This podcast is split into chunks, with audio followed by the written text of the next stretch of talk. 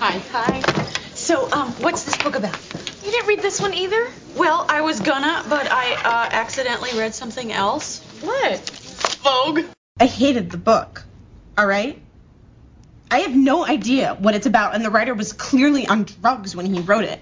I mean, it just it went on and on and on like it was written in a total hurry.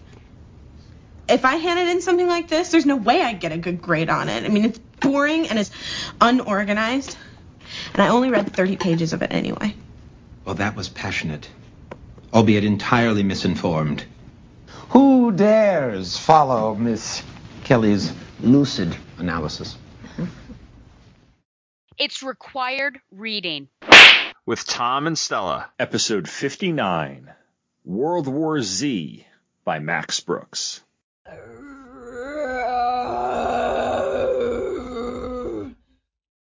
They were coming. They came bigger.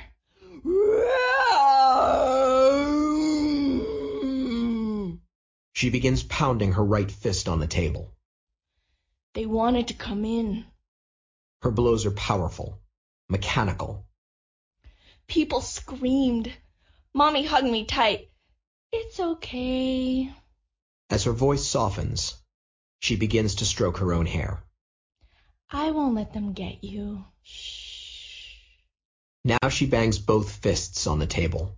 Her strikes become more chaotic, as if to simulate multiple ghouls. Brace the door! Hold it! Hold it! The windows broke. The windows in front next to the door. The lights got black. Grown-ups got scared. They screamed. Baby. I won't let them get you. Her hands go from her hair to her face, gently stroking her forehead and cheeks. Sharon gives Kellner a questioning look. Kellner nods. Gosh! They're coming in! Shoot them! Shoot them!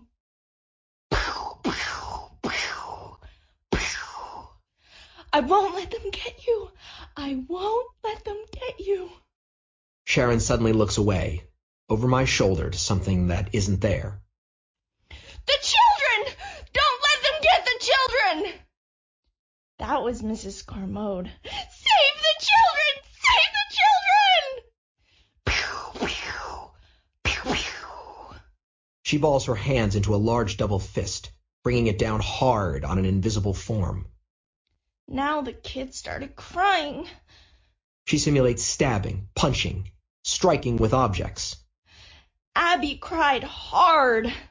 Mrs. Kermode picked her up. She minds lifting something or someone up and swinging them against the wall. And then Abby stopped.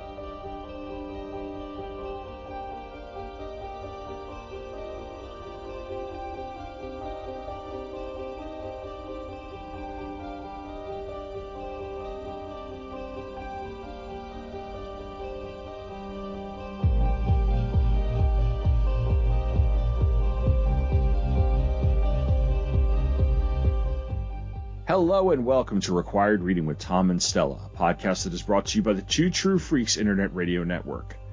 This podcast is all about books and literature, and each month we take a thorough look at one piece of literature we have both read. We determine whether or not it is required reading. As always, I'm Tom Paneris, and uh, I'm the one going around interviewing people for the post apocalyptic debrief. And My co-host is the one scraping the North Tundra of Canada for surviving zombies and shooting them in the head. It's Stella. How yeah, it's are you? always me who's got to do the hard work. I don't and know. You're I the picture- one I who's probably you. getting some dirty looks from the government people that's sweeping up the poo. So uh, th- that fits. Yeah, I totally fits. picture you being the one who's just kind of like the survival hiking, you know, on somebody's out there, they, you know, killing the zombie and stuff like that. So, Yep. yeah. So, now how are you? I'm well. Yeah, it's the heat to to a certain extent finally broke here. I mean, it seemed like a really hot summer, but I, I yeah, I'm just super glad when now that the cool weather is starting to come in mm-hmm. and and this is perfect since this is a nice little spooky episode that Yeah. we're we're feeling that. And my favorite, the pumpkins, the pumpkin flavored things has come out. Though I always have seem to have a lack of control where that is concerned. Mm-hmm. But I have had my my pumpkin spice latte at the uh, at the old Starbucks. So uh, yeah, I'm good to go. There I'm good to go. Yeah, I, I think I said this before. I am not, I mean, to each his own. I'm not a fan of pumpkin spice. Um, really, In 'cause I- general? I, I, just don't like the, the, the flavoring of the pumpkin spice latte t- has too much of a licorice taste to me, and I really don't like licorice flavored things. Um, it's one of the reasons I really don't indulge in Jägermeister because the other reason because it just knocks you on your rear end.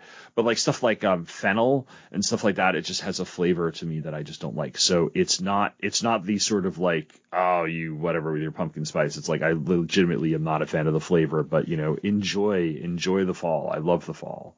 Yes. So and then when the peppermint mocha rolls around, that's yeah, or that holiday spice flat white they were doing a couple of years ago. I don't know if they still do it. That I found really, really good. So, yeah. But yeah, no, I'm looking forward to the colder weather. Um, hope that people who were in the in if anybody is listening here in the Northeast or in the South or whatever is uh okay because we had some really nasty storms roll through over the last uh, Yeah. few weeks here. So Yeah, it seems to be chaotic. I mean, someone contacted me just to like check in on, you mm-hmm. know, because of everything going on. And they started listing off all this stuff that was going on. You know, there's a shooting in DC. You've got the crazy judicial stuff going down there in Texas. I'm like, wow, this stuff really is piling Yeah. up. It seems really bad when you put them all together. So yeah, there's this. Whoo! I don't know. Maybe we need a zombie shakeup. Yeah. Uh, before we get to this, though, by the way, I do have a, a very quick mini review, and it's going to be really quick because I want everybody to put a pin in this book because I'm pretty sure that Stella and I will cover it at a, um, a later date. And that is Run.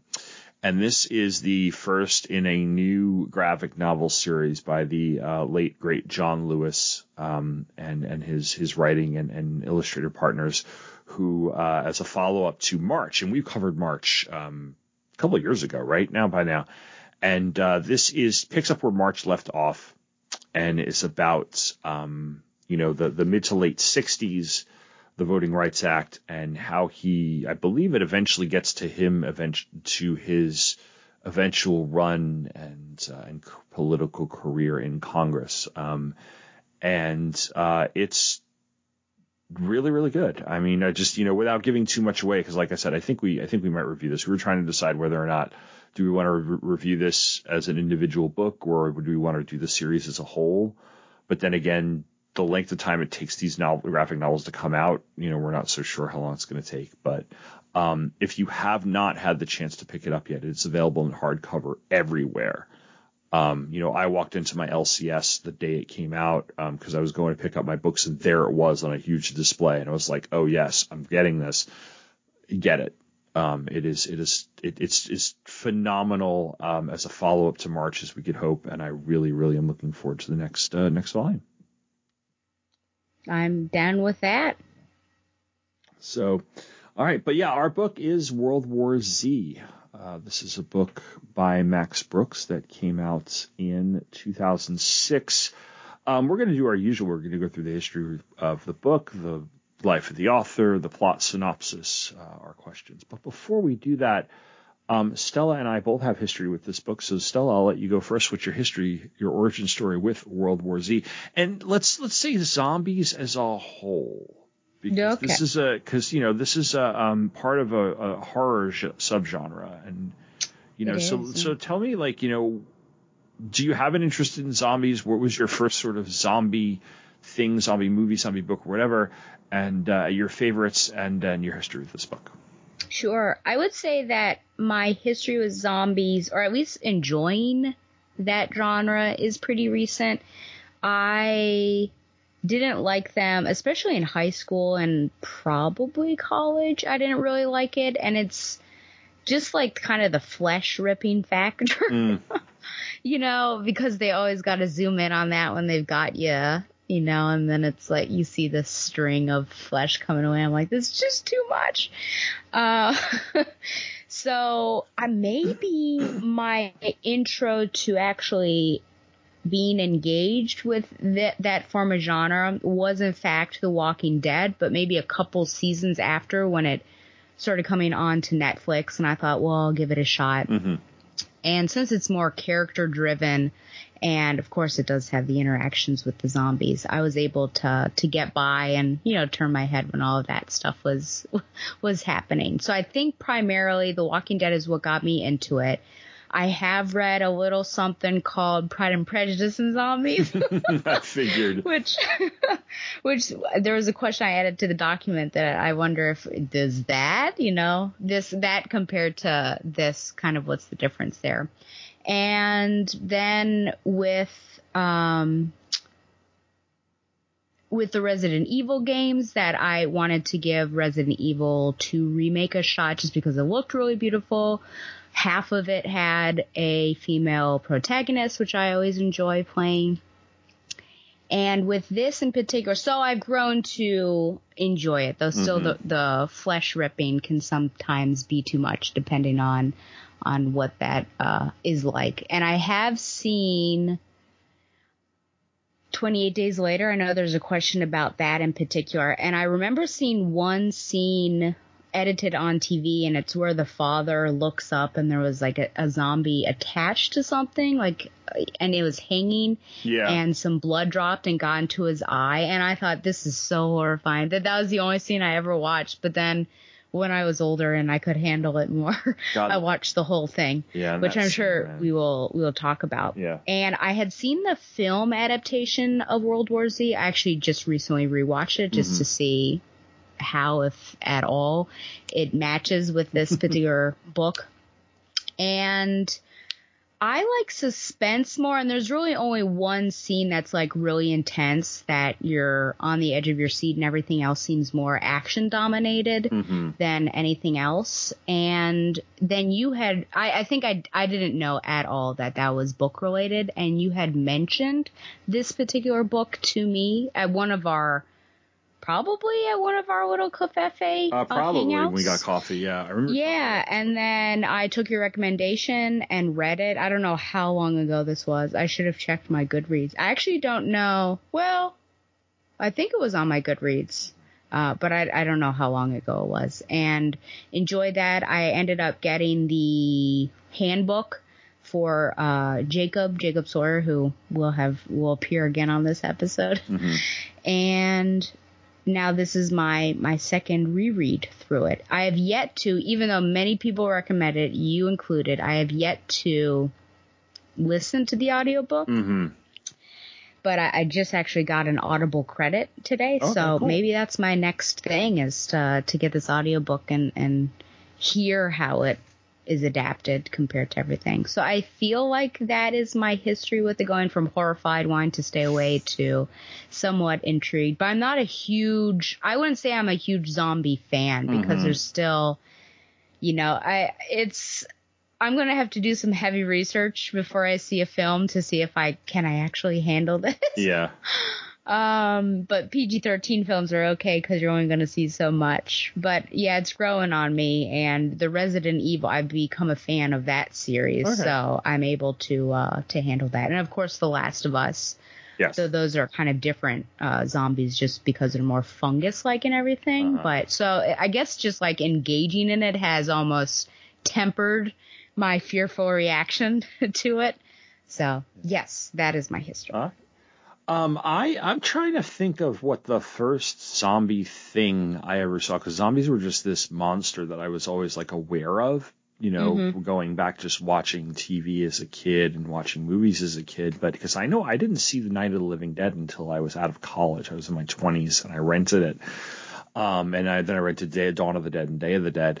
Um, I probably the first thing I ever saw involving a zombie, if it wasn't some sort of kids cartoon where they did some sort of like you know Scooby Doo episode or something, it might have been one of those Simpsons Treehouse of Horror episodes, you know. Oh, interesting. Um, but uh, you know, my my introduction was getting into just really enjoying. I mean, somebody who really enjoys movies and and being online and wasting a lot of time in, in offices when I used to work in them. Um, looking up stuff about horror movies that I was interested in and, and came around to being interested in the Romero films because I'd never seen them and, and I always knew Night of the Living Dead was a film, you know, like it, it's, it's, it's like Psycho, you know, like you know this film even though you've never actually seen it. So, um, I went and rented it and I, uh, and then I rented the other two. Um, saw 28 days later when it came out on, on video, uh, Mhm. at some point. And, um, I've seen 28 weeks later and, uh, and the, the Zack Snyder Dawn of the Dead remake. Maybe not that many others, maybe a couple of others. I'm not like a zombie film aficionado or anything. Never really got into The Walking Dead. I watched a few, the first few episodes and I've read the first trade. I checked it out of the library and they weren't bad. And I was like, oh, this is entertaining. I just, for some reason, I just couldn't. I was like, I just didn't feel like reading anymore. I don't know why. It was just, it never, it didn't, you know, so it wasn't, it wasn't a quality thing. I was just like, okay, I've read enough of this and I'll go on to something else. Maybe one day I'll come back to it or something. So maybe I will come back and actually watch all of The Walking Dead or Fear the Walking Dead at one point. But it was just, I, it didn't hold my interest enough.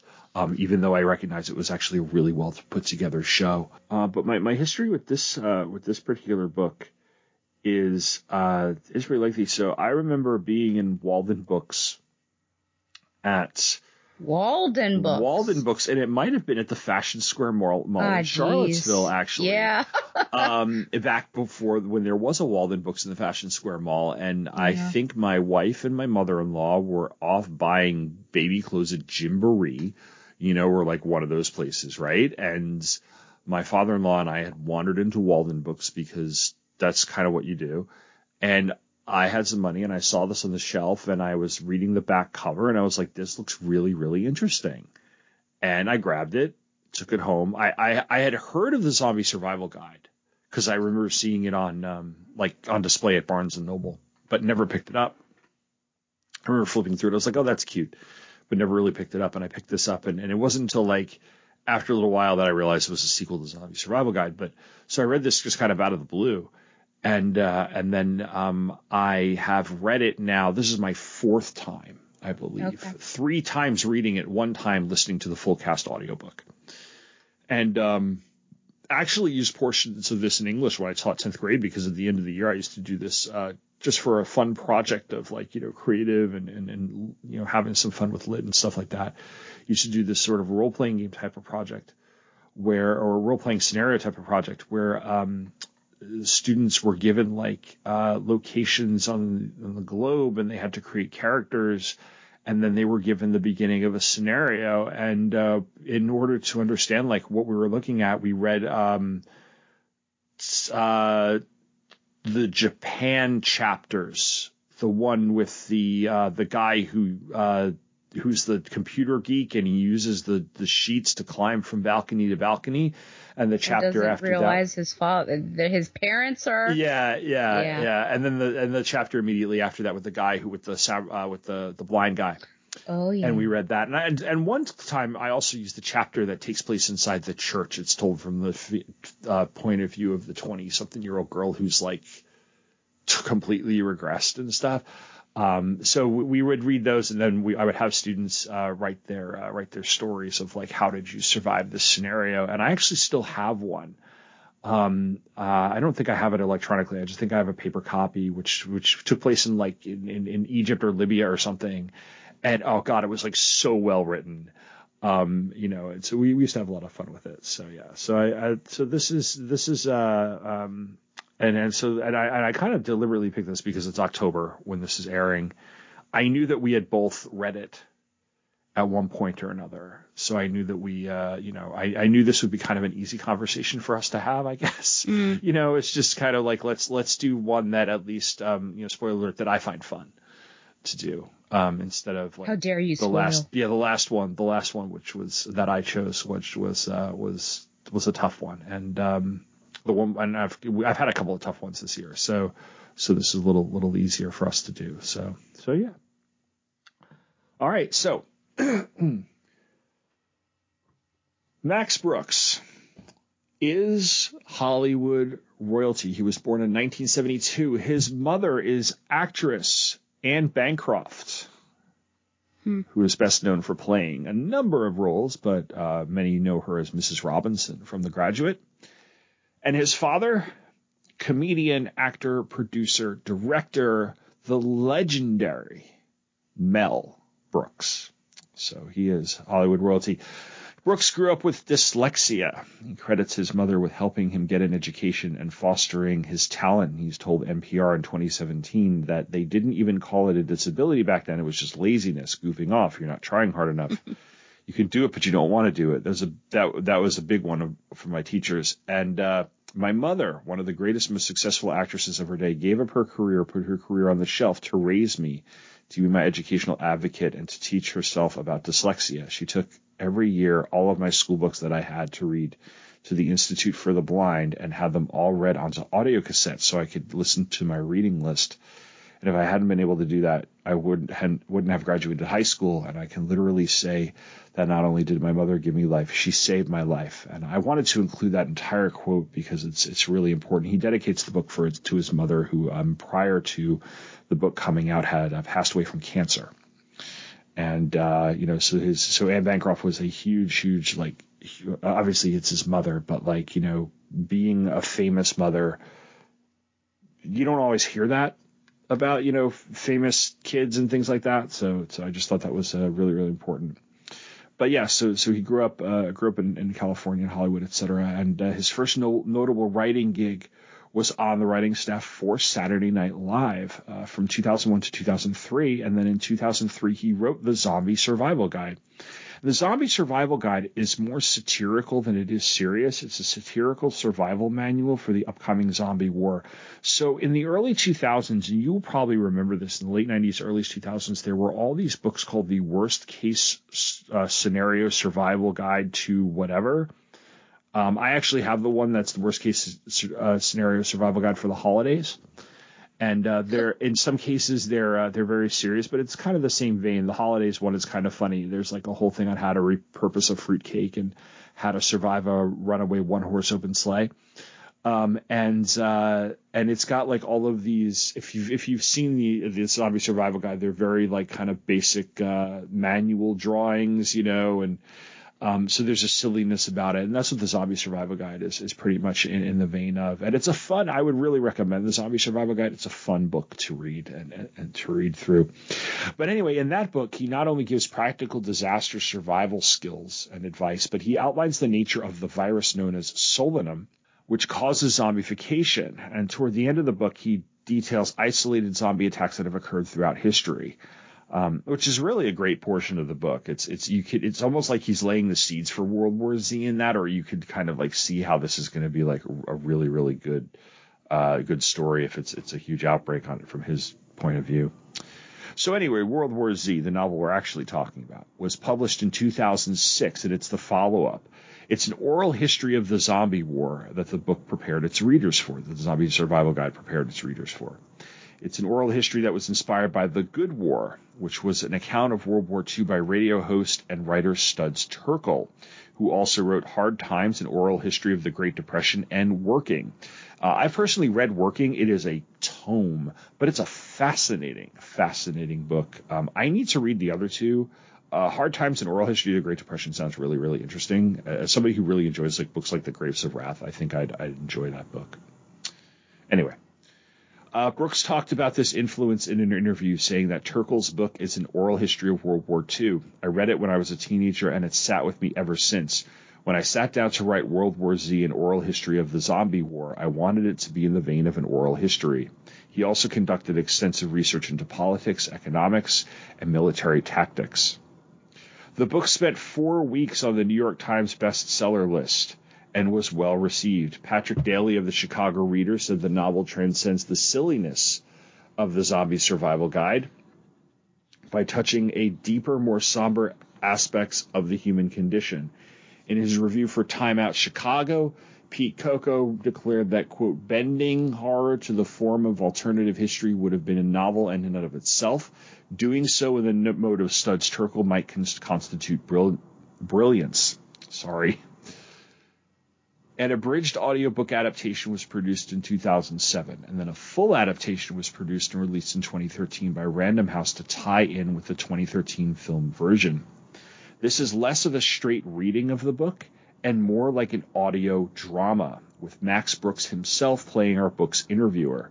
But each of the characters in the book that he interviews is played by a different actor, some of which are actually rather famous. I guess when you're the son of Mel Brooks and Anne Bancroft, you can get famous people to do your audiobook. So here are some of the people Nathan Fillion, Paul Sorvino, Carl Reiner. Of course, Carl Reiner, right? Mel Brooks' uh, comedy partner. Martin Scorsese, Simon Pegg, Denise Lieutenant Yar herself, Crosby, Bruce Boxleitner, Ajay Naidu, Jeri Ryan, number nine from uh, Star Trek Voyager, Henry Rollins, Mark Hamill, David Ogden Stiers, Kal Penn, Alan Alda, Rob Reiner, John Turturro, Alfred Molina, Common, and F. Murray Abraham. It really is. It's it's an it's like this all star cast doing it, and um, I honestly cannot recommend it enough. Uh, the audiobook received enormous praise in comparisons to Orson Welles' famous War of the Worlds radio broadcast. And uh, like I said earlier, there was also an adaptation of the film, and, and Stella mentioned this earlier. So it was directed by Marc Forster and stars Brad Pitt. Um, it is not a good adaptation no. of World War Z. I found it to be an enjoyable action movie. You know, um, if I yeah, I, I would agree. Yeah, basically the entire film can be summed up in the phrase, "Well, that escalated quickly." Because if you think about it, like Brad Pitt shows uh, up somewhere, things are okay, it escalates, and then he gets out of it. Correct. You know? Just, yeah, I know. Israel's the worst. Yeah, Israel's the worst. Which is interesting because in the book it doesn't happen that way. Israel isn't overrun. It's it's Israel's like the example of like how things work. Yeah. Um, but yeah, and then the end is like Brad Pitt being Brad Pitt action because it's Brad Pitt, so he's gonna Brad Pitt all over the place.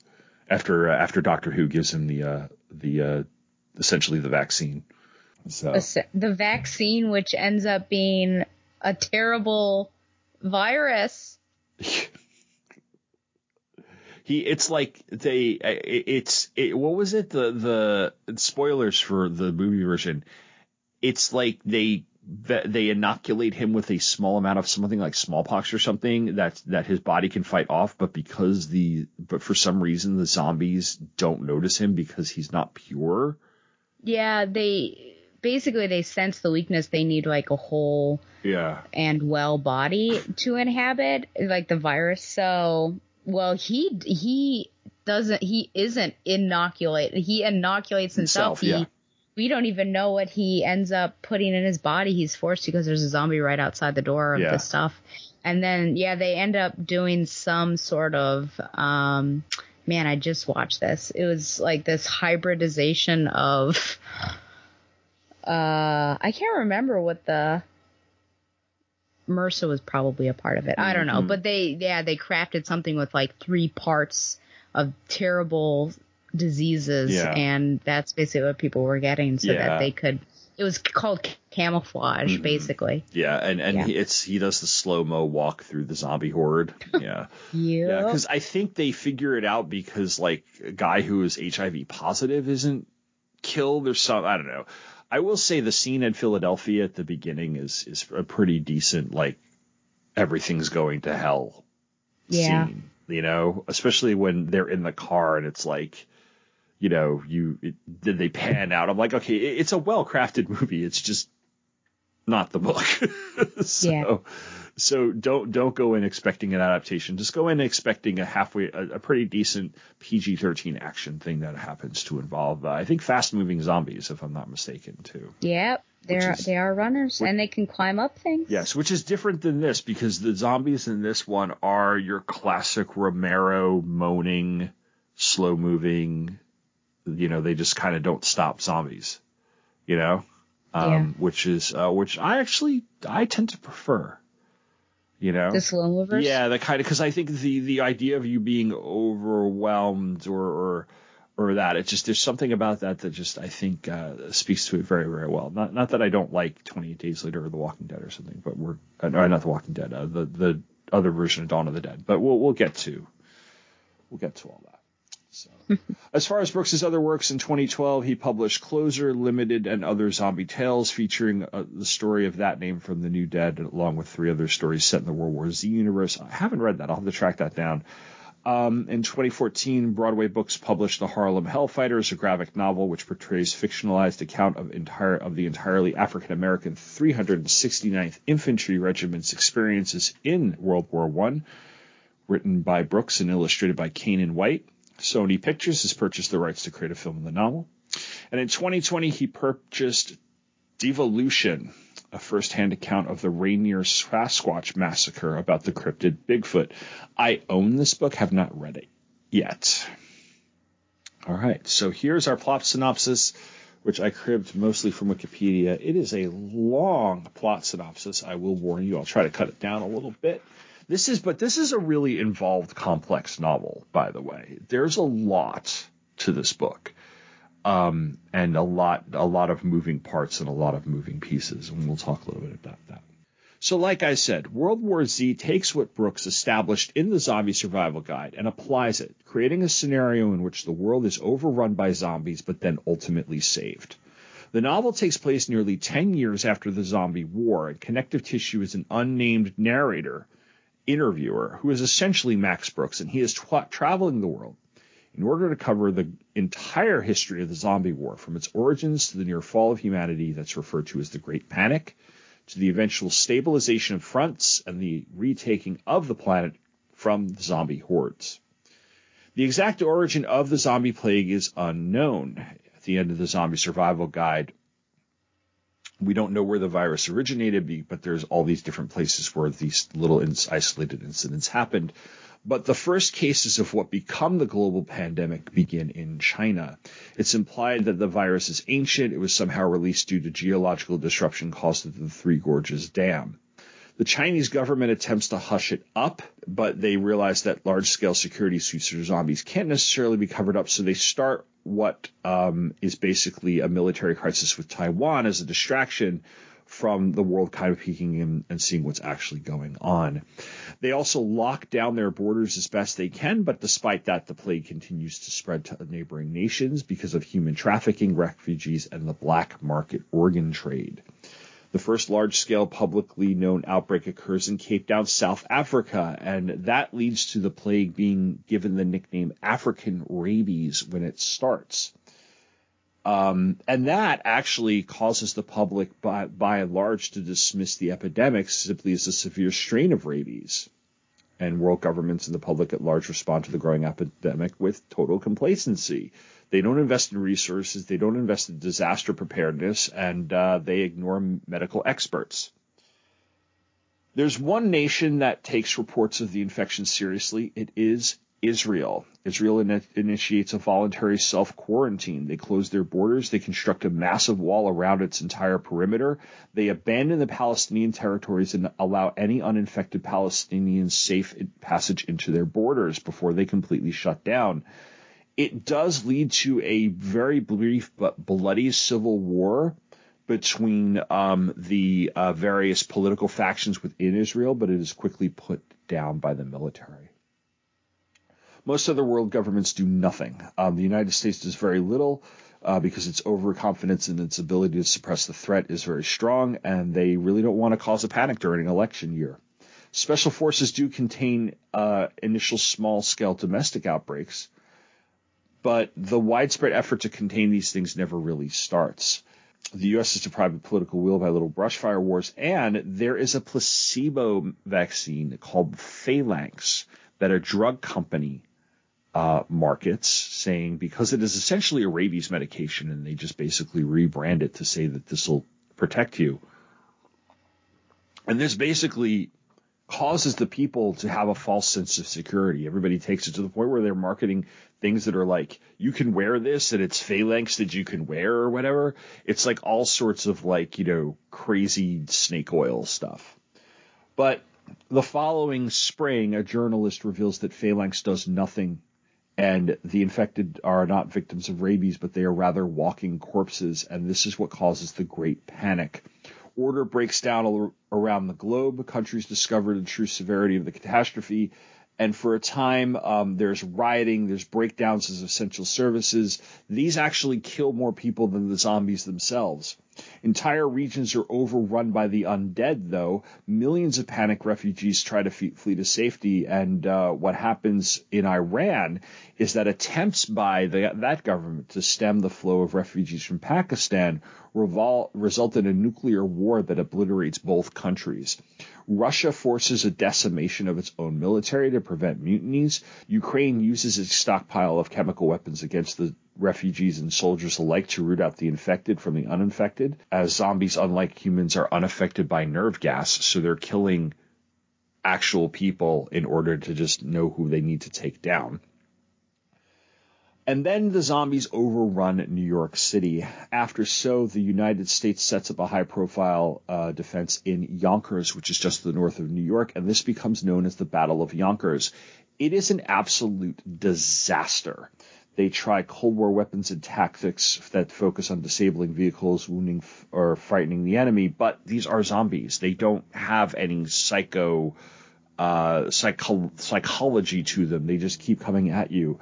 Uh, they essentially use human wave attacks, and uh, they can only be killed by direct damage to the brain. They have no self-preservation instincts. So basically, the unprepared and demoralized soldiers are routed on live television.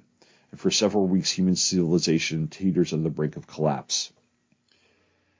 In South Africa, that government adopts a contingency plan that is drafted by an apartheid era intelligence consultant named Paul Redeker, and they call it the Redeker Plan. And basically, what this happens is what happens is this: you establish small safe zones, you leave large groups of survivors abandoned in special zones as essentially human bait and a distraction to the undead, and uh, you allow those within the main safe zones time to regroup and recuperate. Governments all over the world use this plan. Sometimes they come up with it on their own. Sometimes they take it and they call it something else. And they actually do prove successful. The United States government establishes its safe zone west of the Rocky Mountains. The U.S. government re- relocates to Honolulu. Those left behind east of the Rockies are instructed to evacuate north as zombies freeze in extreme cold. Many panicked and unprepared civilians in North America flee into the wilderness of northern Canada and the Arctic, where 11 million people die of starvation and hypothermia. Other safe zones established by surviving governments around the world include the United Kingdom retreating to Scotland and Ireland, um, and uh, with the exception of safe zones in Denmark and Iberia and the Alps, most of continental Europe is totally overrun. Russia retreats to trans-Ural Siberia. India establishes safe zones in the Himalayas. South American nations retreat west of the Andes, and Cuba, because it um, has this island geography, becomes a bastion against the undead, and uh, and actually becomes a, a bit of a superpower by the end of the story. So um, even the uh, the Chinese uh, military mutinies against the government for its incompetence and destroys its leaders with a mili- nuclear strike. After which the new government implements the Redeker Plan and retreats to Manchuria. So the surviving safe zones spend the next seven years gradually rebuilding their industrial base within the borders. And then they hold the UN conference off the coast of Honolulu aboard the USS Saratoga and basically, the president of the United States says, "Hey, we need to go on the offensive and retake the planet." Determined to lead by the example, by example, the U.S. military reinvents itself to meet the specific strategic requirements of fighting the undead. Um, they use semi-automatic weapons. They retrain soldiers to aim for zombies' heads and utilize strategies focused on volley firing. And they invent the lobotomizer. I love the name of that weapon. A melee weapon designed to quickly destroy a zombie's head. The economy has rebounded because we have wartime production, and the military begins a three year long process of retaking the continental U.S. from both the undead swarms and groups of hostile human survivors. Entirely new strategies have to be implemented for this war. Each zombie is an independent fighting unit with no logistical lines or command structures, so it's just a large scale campaign of total extermination, slowly clearing and securing every mile of territory because even a single surviving zombie could restart the infection cycle.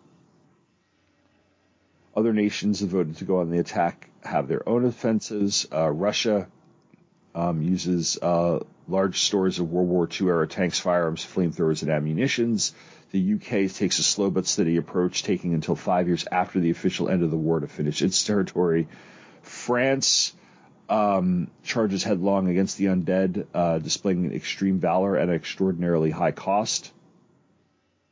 And an unnamed British Army general comments as the war ends that there are, quote, enough dead heroes for the end of time. 10 years after the official end of the zombie war, the world is still heavily damaged, but slowly on the road to recovery.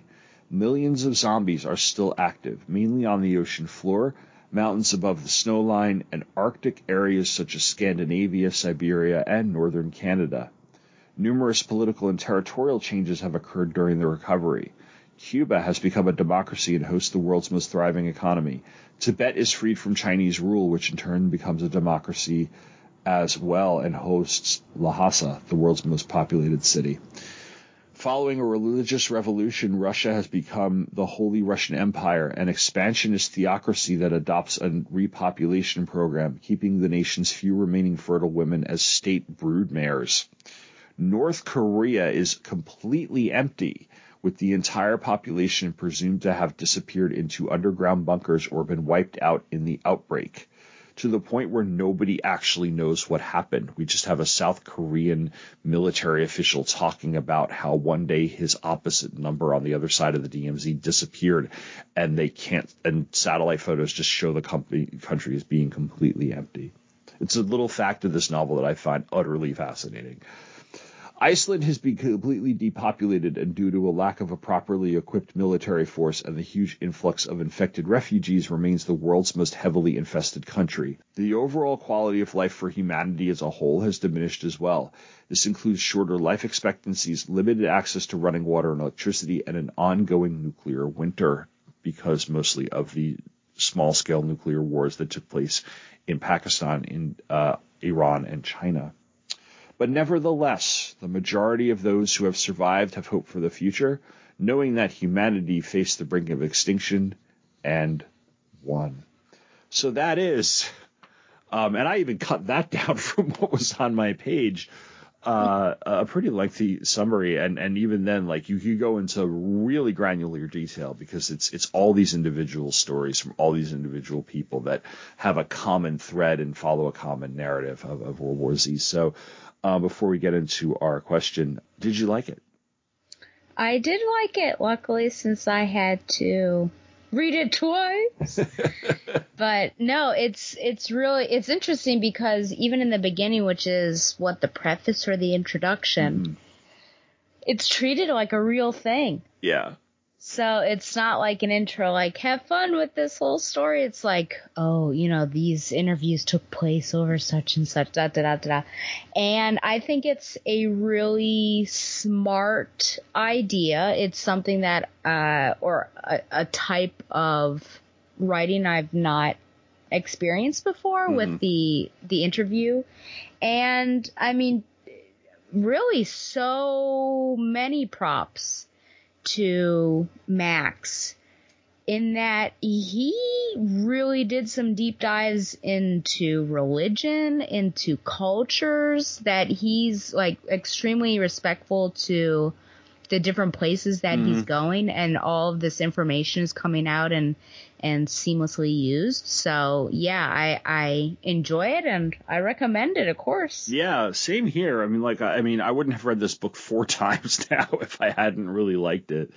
And I'm with you. Like, I love the fact that he just he never breaks the um the fiction of it. It's just it's we go in thinking, okay, this is the this is real, you know, and and um, I I love that about this. He just it's a it's it's it it's commitment to if you want to call it a gimmick, I guess, but um I had read oral history prior to this because um, a couple of years before this, the book Live from New York by Tom Shales and I don't know who's co-author, which is an oral history of Saturday Night Live, had been published and that was a huge bestseller. So I was I was familiar with this format, and I've read a couple of other ones um, since, and they could be a really really good format for uh, for storytelling, um, for historical storytelling. And I, I, as somebody who likes you know, who does like to read some history here and there, um, I liked it, and some and and I found I you know I found parts of this scary too.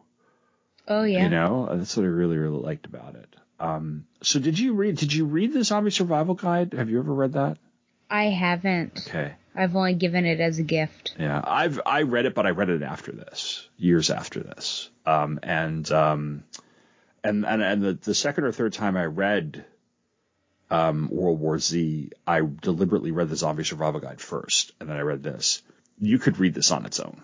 Like you don't need to read the Zombie Survival Guide in order to read this. Mhm. If you read them both, it's it's great, um, but they can both stand on their own as uh, as, as separate pieces, which is also, I think, a testament to his his writing uh, because they are two totally different types of books, but you know they have that connective tissue. So, um, so we'll uh, so the I guess the other question I have before we get to really into um the kind of literary parts of it, um, we talked a little bit about our history with the zombie subgenre. How does this compare to you to like the stuff we are familiar with, like Night of the Living Dead and, and, and that sort of thing? 28 days later. Yeah, I, I think it's more well rounded. You get to see the before, during, and the after, Mhm. whereas oftentimes with these adaptations, whether it's video game or film or TV, uh, it real it seems to be slightly before, like really Mhm. only you know like the day of something happens, and then it's all about what's it like during but you usually but the scale i guess would be the right word Yeah. the scale of it is also small of what we normally engage with and you're focusing maybe just one character or a group of characters in a particular location. So the scale for this is it's literally global. Yeah. and you get to see everything. You get to see uh, all sorts of uh, the facets of humanity and you know looking at the politics behind it and the military and things like that. And whereas over in, in other places it's it's usually man versus zombie and then like good man versus bad man but that's about that's about it you know there's not really an attempt to restore order necessarily Yeah. to what they're just trying to survive. Whereas here, it's they're definitely trying to survive, but can they return to some semblance of civilization? So I think the scale is just bigger uh, and more and fuller than than we would normally experience. Yeah, and I think part of it is because this is a novel, so he's not he doesn't have a budget, you know, a production budget in, in that regard. So he he could go with the global scope because he just has to write it, right? And Yep. now he he spent a lot of time to his credit, like you were saying, he really gets into he really did his homework. And and it really really shows, and that I think that's really uh, important to the book. But like you think of like the granddaddy of all zombie films, you think of Night of the Living Dead, which was done on a shoestring budget, right? And that movie is is is terrifying in, in places. It's it's a it's a great great film. Um, and what I like is that these two films can th- that film and this novel can exist alongside each other, and still be like something of the genre that like you know no they're both great examples of it. So like you know you don't choose one over the other. Um, the zombie, the fast zombie movies were the fast zombies versus the slow zombies. I like the fact that these these slow movie zombies here. Um, I think it he he weaves them in very very well, and you get the especially with the Battle of Yonkers, like you get the sense of just the mass of of of things coming at you and because they're moving slowly they should be they should be easier to take down and yet they just keep coming and coming and it's just it the tension it, the having those slow zombies and having them just keep coming and keep coming ratchets up that tension in a way that if if Brooks had described those described like runner type of zombies et cetera et cetera um, it wouldn't I don't think this would have worked uh, what do you think if they were faster. Mhm. Yeah, I mean, I don't really know how you survive a fast zombie, Yeah. frankly.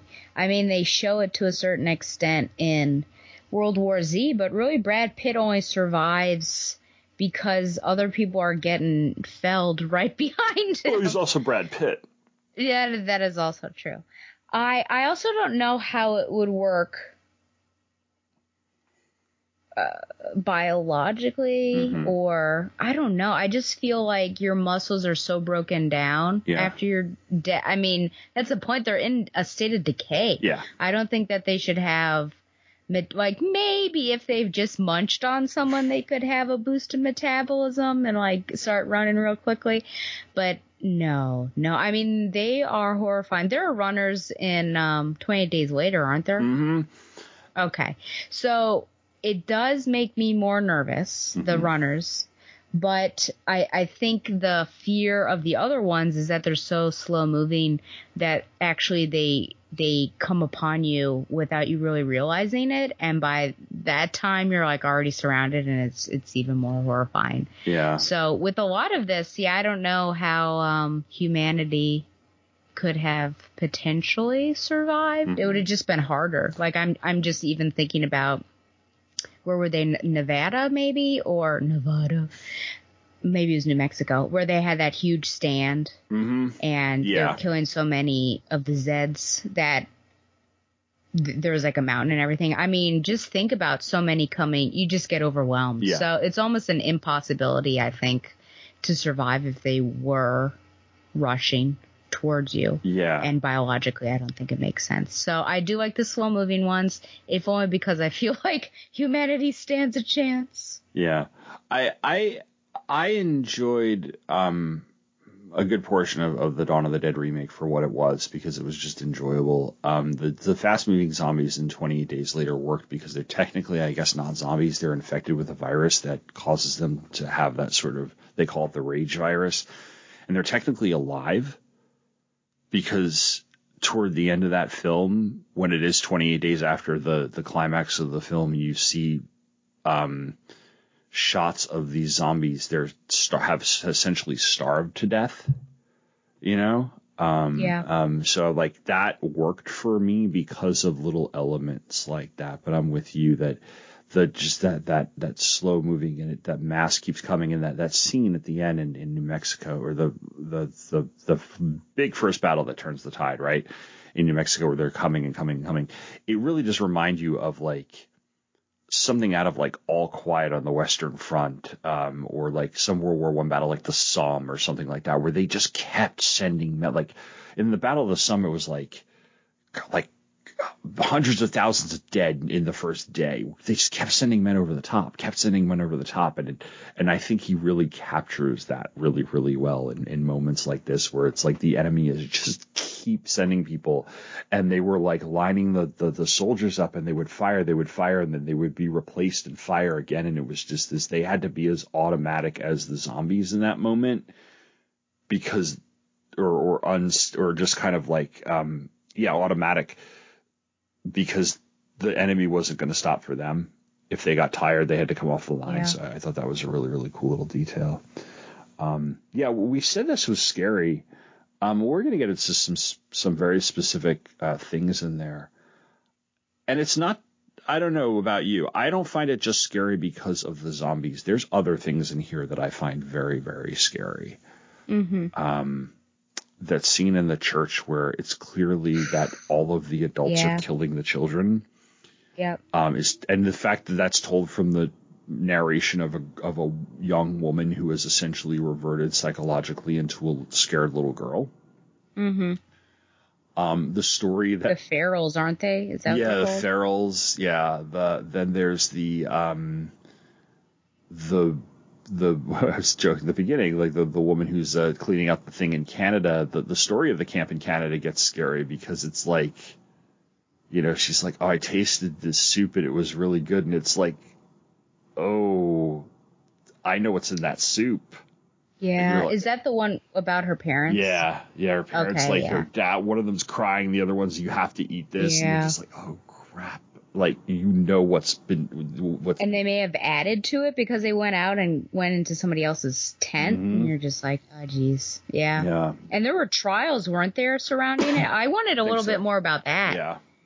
because there were some mentions of kind of like humanity trials or something, and I thought, oh, what's this about? I wonder if people were on trial for cannibalism. Yeah, yeah. and to what extent you allow that to happen in your mind as as a reader or like a legitimate sur- I mean I think about the I'm so sorry I No, no, I okay. took you off track No, it's okay, it's okay, it's okay. Go, go, go. but just thinking about was it the Brazilian like rugby team or Oh, do you remember oh, this happened um, it was made into the movie Alive uh, Yeah. back in the '90s, and they crash landed, and they had to eat some of their dead teammates to survive. Yeah, it was a soccer team. I don't know. It was Paraguay. I don't remember the name of like which country it was, but it was a it was Yeah. a country in South America. anyway yeah I just thought about that like what do you do I mean you're gonna die if you don't do you use as long as there's not murder involved Mm-hmm. I don't know do you uh anyways you continue on No, no, but question. you, but I, I- you made a one of the points you made in, in what you were talking about was how like you wanted more of that, but like in a really good, but in a good way, not as a criticism of the novel, but because he can only put so much into the book. You're like, I sure. totally would read a, a- a sto- like you. It's almost like he's built this world, and now you want like the spin-offs of the other stories like you just want to see more and more of this you want to you want to you want to go exploring across this world safely mind you and find all the expansions of the stories that you've read that you're like oh I want to know what happened to this person or or, or like a little bit more about this and that and this and that and that, that really really adds to just the mystique around this book it's really really good that way um, now the, here's the interesting thing though the novel doesn't really have a plot in the traditional sense, right? mm-hmm. It's a historical retelling. So there is essentially a plot where the protagonist is humanity and they are faced with a crisis. They come up with a way to over, respond to the crisis and overcome it after various setbacks. And the they eventually do get the world they get their planet back and they have overcome the crisis. There's still some things lingering on, but humanity has essentially changed by the end. So if humanity is the protagonist, that's about it. But we don't have Brad Pitt. you know, we don't have a we don't have a hero Yeah. in the book in as far as the person that we follow, like like a Katniss Everdeen or somebody, right? Um, so is this a novel with a full plot? Is it a collection of connected stories? Is it both? That's interesting. So a collection of, you know, leads me right to Mango Street, right? Mhm. And I feel like, ooh, maybe. Well, they're definitely not vignettes then. Mm-hmm. So I think I would cross that out. I, a, a collection of stories I think makes sense, but they're interconnected Mhm. really well. So for instance, you're talking about that church scene, and I think while you're reading that scene and given her lack of vocabulary and like what her perspective was, it's it's not 100% clear what's going on because you just know that she was being strangled and someone else was, but you don't know that everyone was being killed Yeah. but it's referenced on at least two other occasions by other people of this particular church Mhm. and what that church did, which is which is something that's really strong about this novel that people know or are aware of other things that are going on and so it'll pop up in that that narration as well. I guess the the plot I mean would be following this virus Mm-hmm. from start to finish, watching it begin, it wreak havoc throughout civilization, and then how do people, you know, start fighting back and now, oh, we're reclaiming civilization. So it's not, I think, an ideal plot in terms of what we expect and what we're used to on this show and literature in general, but I think there is one. But I would also say that it's a collection of stories that weave really well and are connected together. Yeah, I would agree. Because there are certain chapters of this that you could read almost like in a short story format on their own. Yeah. You know, just knowing that the context of this, that there's a zombie war going on, and you don't really have to get much background. Um, the two stories that I used to use for the Japan portion were one one of the reasons I used them was because they could stand alone on their own as stories where you have a protagonist in the story about um, the, the, the computer geek kid whose name is escaping me right now, and um, and what he does and how he gets out and etc. And it's a really it's a really cool story, um, you know. And so, but yeah, you're right. There's a whole there's an overarching connective tissue narrative. Um, the other novel that I go to when I think of something like this is the things they carried. Um, Oh there are common characters throughout the things they carried. It's just different stories featuring featuring those common characters because they're recurring. Here we have some common characters and we have some common elements, but there are a lot of kind of smaller side protagonists through you know who don't make more than one appearance and that sort of thing. So, um, all right, so uh, this is something you mentioned, and and we really can get into the individual things here. We can get into uh, kind of brush over them as much as we want or not. How well the novel gets across or looks at the military, politics, religion, re- religious things, civilians, and Yeah. physical and psychological uh, concerns, because it really is truly a global idea of a work. Like, you know, um, so let's start with the religion, because I think the military and the politics is like really on up front, you know, because it has to be. You know, if, if you're going to have a societal collapse, and in the summer you heard about like this government creating this plan and this, the president of the United States turning around and doing this and stuff. So it's kind of like he knows what he has to do with the politics, and then the military is like a is, is a no brainer. No pun intended. that that you have you have this thing of the military falling at Yonkers and then, then having completely changed the way they do things and then push forward. So there's that. But like religion, it, it's part of this in some parts, but it's it's not as driving a force in the in the thing. So so what what was your uh, read on how what this novel does for um, religion? Yeah, I think I feel like it it did well to again be respectful but also show probably um what some uh a religious zealots or like b regular religious people that may be caught in some sort of further fervor. W- how they would potentially react i think maybe the only thing missing is like anyone.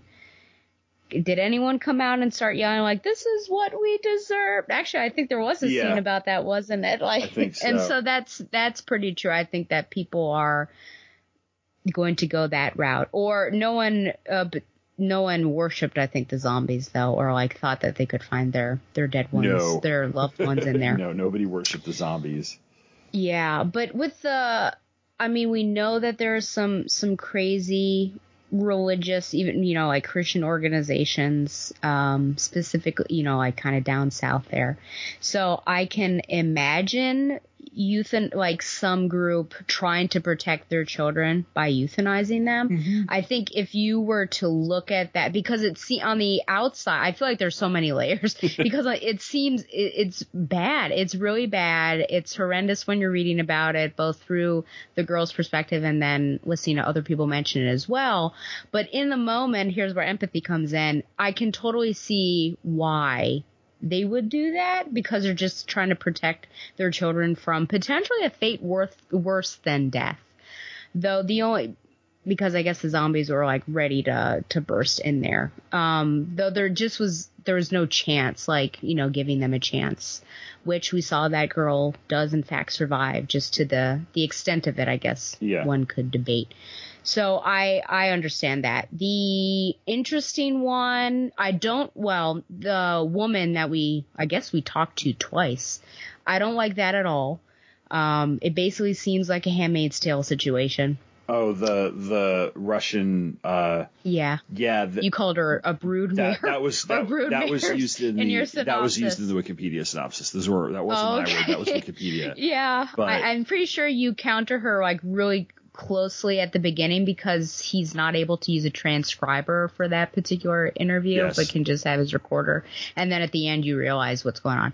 So I didn't like that at all, but it's probably likely that someone would be used like that. A really intriguing one I thought was the father who gives last rites and in giving last rites he ends up euthanizing people Mhm. um usually i guess with a gun that's that's what he does.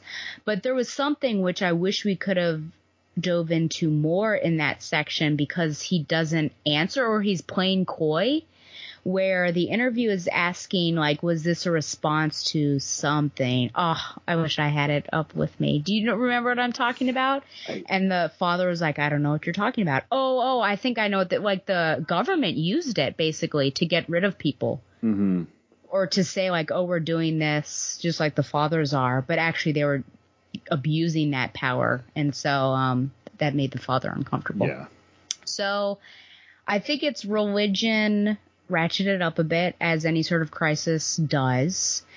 And but it's used again, I think thoughtfully and creatively, like, oh, how would this potentially be? And I think there's empathy and love within there. It's just also a bit perverted. Like when you talk about a priest giving last rites, that seems really bad. last rites with a gun.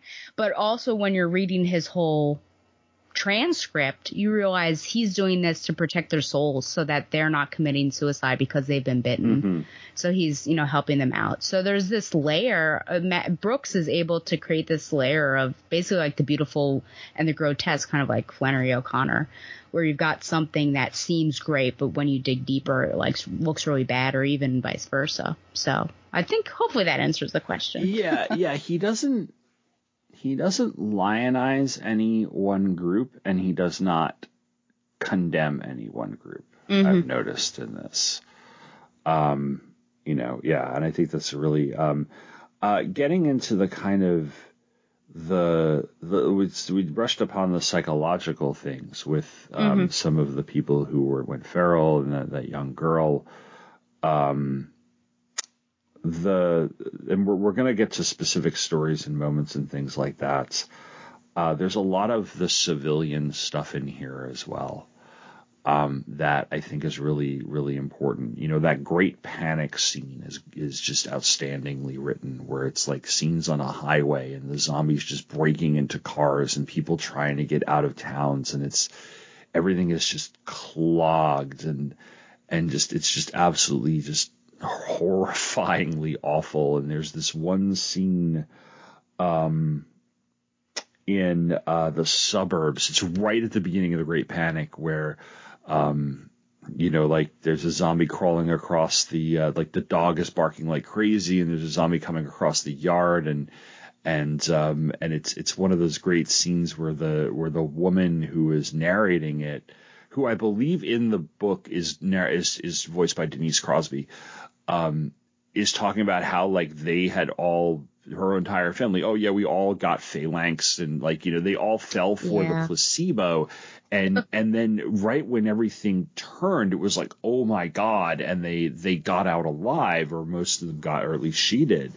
And and she talks about like you know how you know we do what we have to survive and what we you know how we changed. And I think that's really important that whole idea of survival and what you have to do, which we see on these smaller scales um, but we also see on a larger scale. Um, and so, skipping down a couple of questions in my in the document, um, the plan that works is, if you really think about it, pretty horrific. Like if, if you're if you're one of those people who is like you know really speaks of humanity and things, you're you sacrifice a certain amount of pop the population for what's mm-hmm. considered the greater good.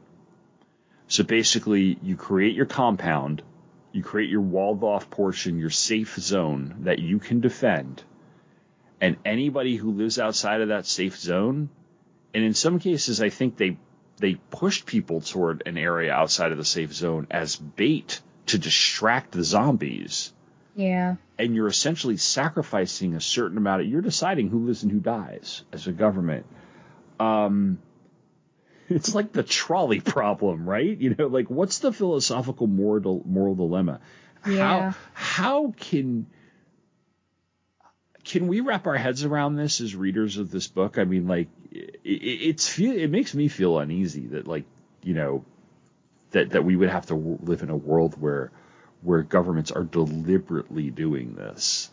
Um, what was your take on that whole the Redeker plan, as they called it in the book?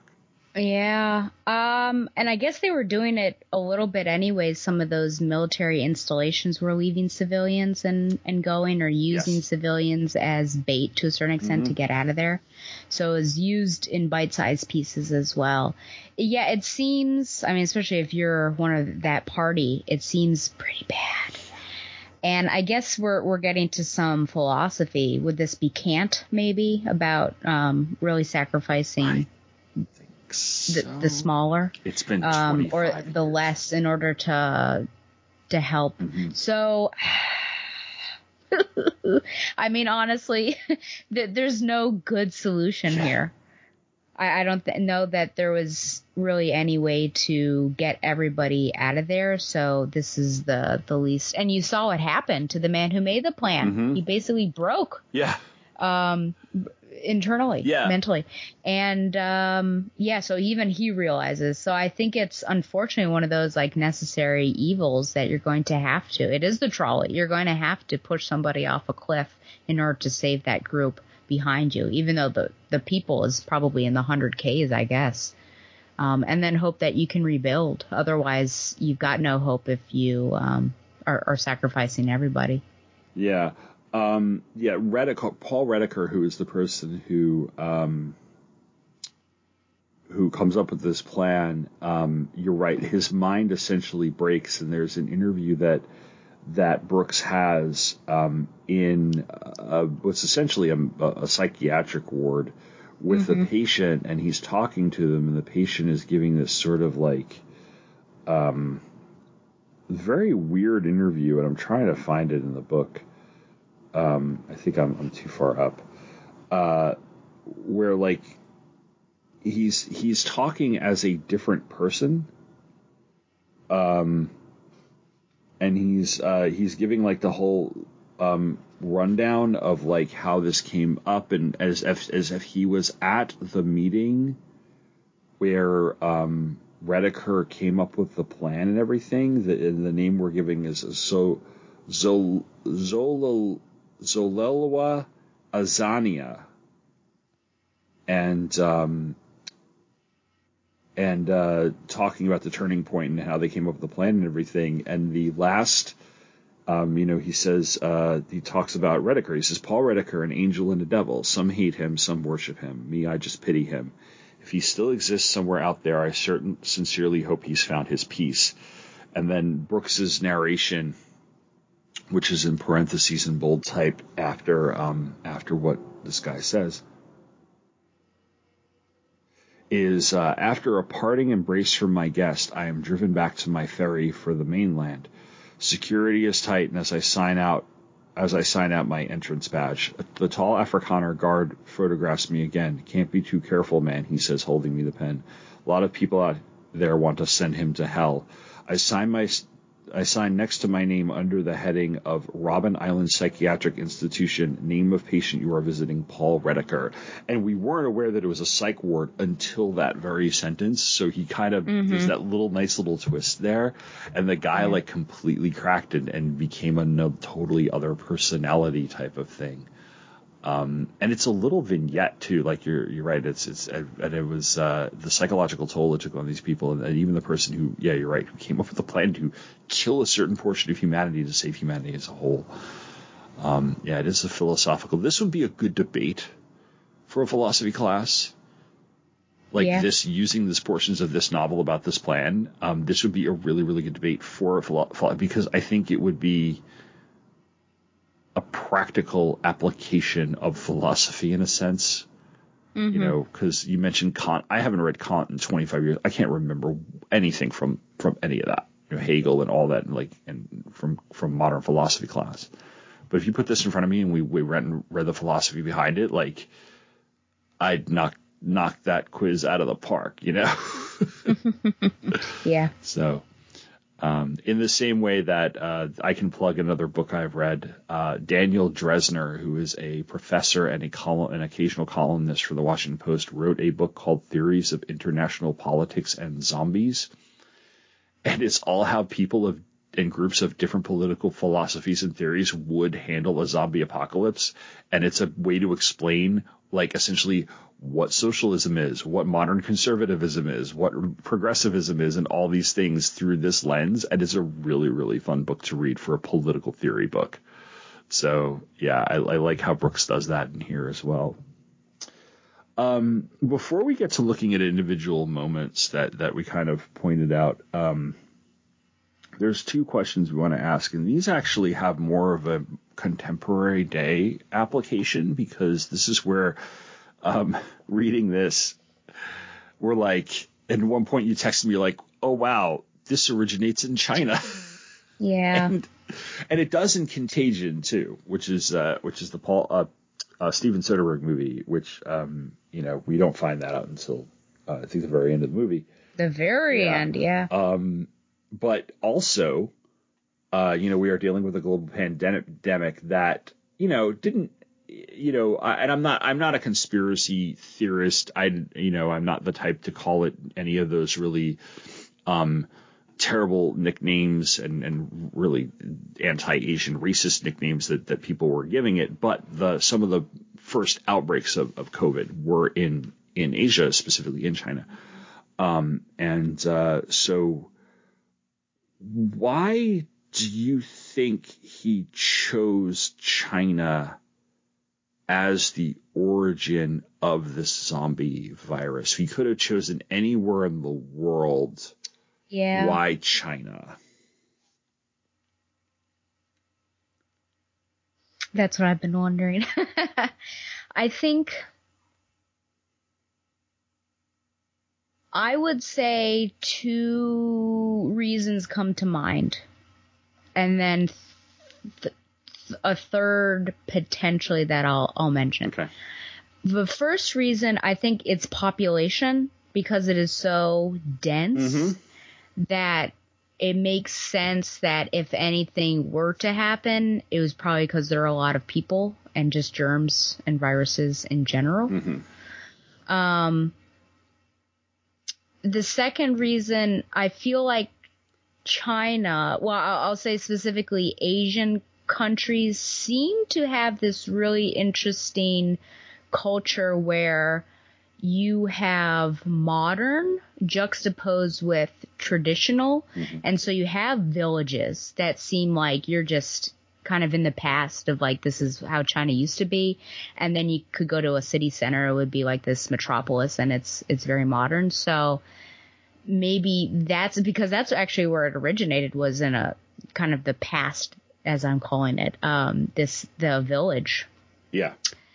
I don't know what that necessarily says about, you know, where viruses would go, but because historically, and I guess really now, it's hard to get medication there and good services there, that it would also be likely that someone from that section, whether it's poverty stricken or not, would also be a patient 0 My thing would be some other place that I think would be easy to do that, which he kind of touches on, is Africa Mm-hmm. because of you know African rabies and Yeah. everything. But I wonder if maybe he didn't want to do that because racism, basically, um, because you know people go and and I don't know call African like backwards and all of that stuff. Yeah, so maybe yeah. he wanted to get away from there, and so he wanted to do something that's different, and it just happens now because of other releases as well as COVID itself that it seems like oh wow this is really close to home. Yeah. Um, was it a biological weapon though? Because since the military knew about it, I mean, was this kind of um, Umbrella esque for Resident Evil esque that maybe this wasn't just uh, a weird happening? It was an experiment and it somehow made its way in here. Not that I'm. Sh- I I don't think so because I think Okay. the, the origin of it is that okay. So they built, if I'm remembering correctly from the very opening of the book, that they were in this lo- this village that um, when they built the Three Gorges Dam, which is one of the hugest dams in the world in China, they essentially flooded out and buried. Um, the old village. So they built the new village, you know, at a higher elevation or whatever, and the residents moved all their stuff, but some of the buildings from the old village were still there. And what people tend to do, um, either on the black market or whatever, is is sell artifacts they can find from that old village by diving into the reservoir because the old ancient village is at the bottom of the reservoir, the Yeah. Three Gorges Dam. And somebody was di- so like they would dive for artifacts and they would bring them up. It was totally illegal, um, you know, and, and maybe the government's looking the other way or they're able to do it because you know who's really paying attention. And somebody dives down there and there's Oh, a zombie right, and yeah. the bottom there's there's a couple of these things because it's it's it's implied that this virus has been here for hundreds of years, thousands of years Yeah. maybe, and somebody gets bitten, and um because one of the first people he interviews is the doctor who was treating these people, and he's like trying to figure out and trying to figure it out, and the government and the military swoop in, and their role is not as kind of a biological weapon; they're trying to cover it up. They're they're trying to like you know suppress anything Yeah. and um, and it does not go the way they think it's going to be. And I think that also adds to the realism. You know, the Chinese government is notorious for covering things like this up. Um, and I'm not saying that they they do this now, but you know, it's it's just it, it, it tracks with what we know or, or a stereotypical thinking of the Chinese government, not of the Chinese people, the Chinese government, and also the spread out out of China makes a lot of sense because it's done on the black market and it's also done through refugee streams and things like that through countries like Afghanistan and um, and and the Indian subcontinent where you know China kind of borders and and they're they're able to get themselves across and bribe things like that so they use government corruption to their advantage as well. Mm-hmm. Um, had this originated in India, you would have had a very similar, densely packed, huge population because India's population is the second largest in the world.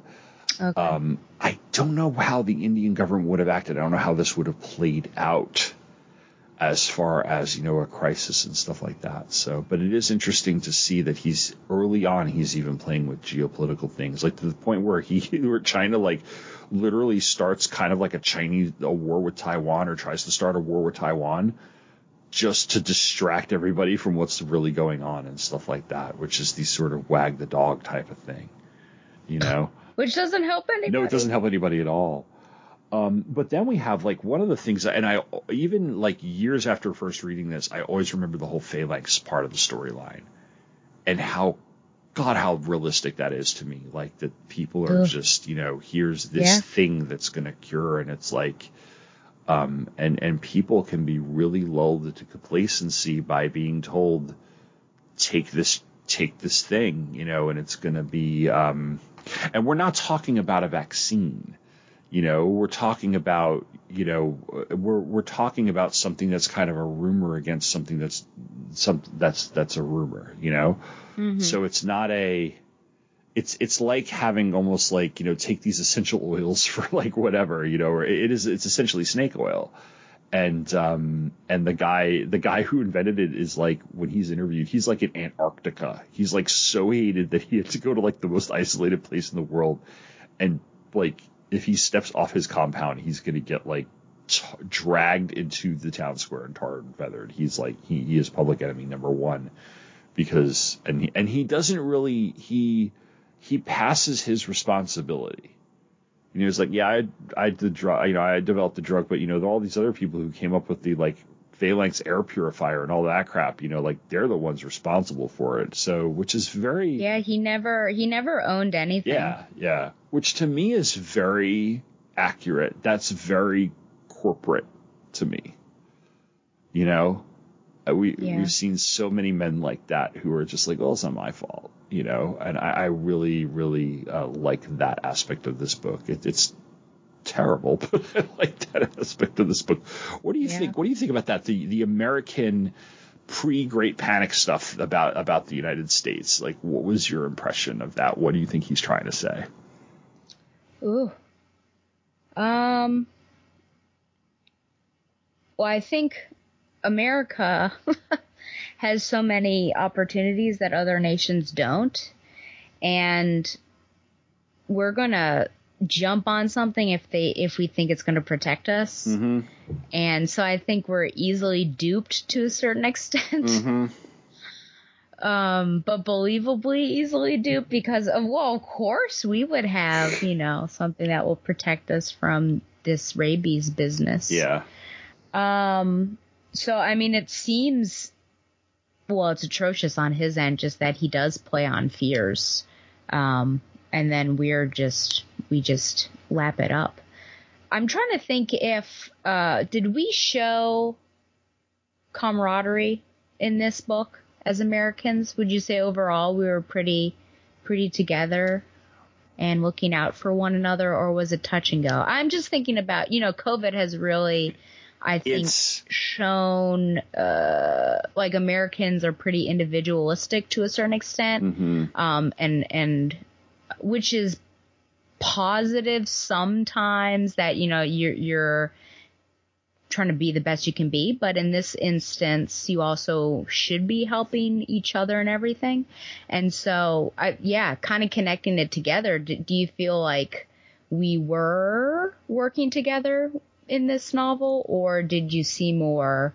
Uh, everyone's out for protecting his or her or their selves. Um, I think it gets worse before it gets better, just like the zombie war um, itself. And I think by the end of the book, we we're a lot more together as a people in America than we were prior to the Great Panic and everything that happened. Um, you know, you see you see less of a um, obsession with status among people. You know, there's this whole thing of like people who are like film company executives doing like plumbing and things like that. Things that the in some cases they, there's still stories of people who are looking down on like you know having to do certain what they would have referred to as blue collar jobs. But then there are others who are like, you know, I've never felt better in my life than when I'm like growing crops or Mhm. building houses and things like that. And I think he's, he, I think he's making a point of stripping, not going in the direction of something like American exceptionalism. I think he actually is in the pre-pan, in the pre-zombie stuff, the pre-Great Panic stuff. He's actually criticizing that notion of American exceptionalism. Like you were saying, the idea Mm. that we're the best country on the planet. Of course, we've got the cure, and et cetera, et cetera. Um, and I think when things come out, it's almost like he stripped us down to something that is very to him like pure about like what we want to do. We like to do, we like to make, we like to, we, the things that we took away by our own advancements that Yeah. that once we rediscover them, you know that that that provides us with a little bit of hope or a little bit more purpose. And in that purpose we have more of a a sense of community with one another. So although it's interesting how harsher the laws are you know as they're having public executions and they're not as you know it's not as a slow process as it is in our modern day um it Well, they don't have as many public executions. yeah that's true that's true Those are just extreme examples Yeah. because they can't really lose many people, many healthy bodies, as well as like motivation wise. So they do those public um, remonstrations. yeah Or yeah, they put them in stocks and things like that. So old school. Yeah, you almost want to again like, oh, I would like to see more of America in this particular book, and it in, in a way that I would like to see more of the stories, um, because I think, especially in in today's climate, you could do an examination of our political polarization, and mm-hmm. if you have like the Battle of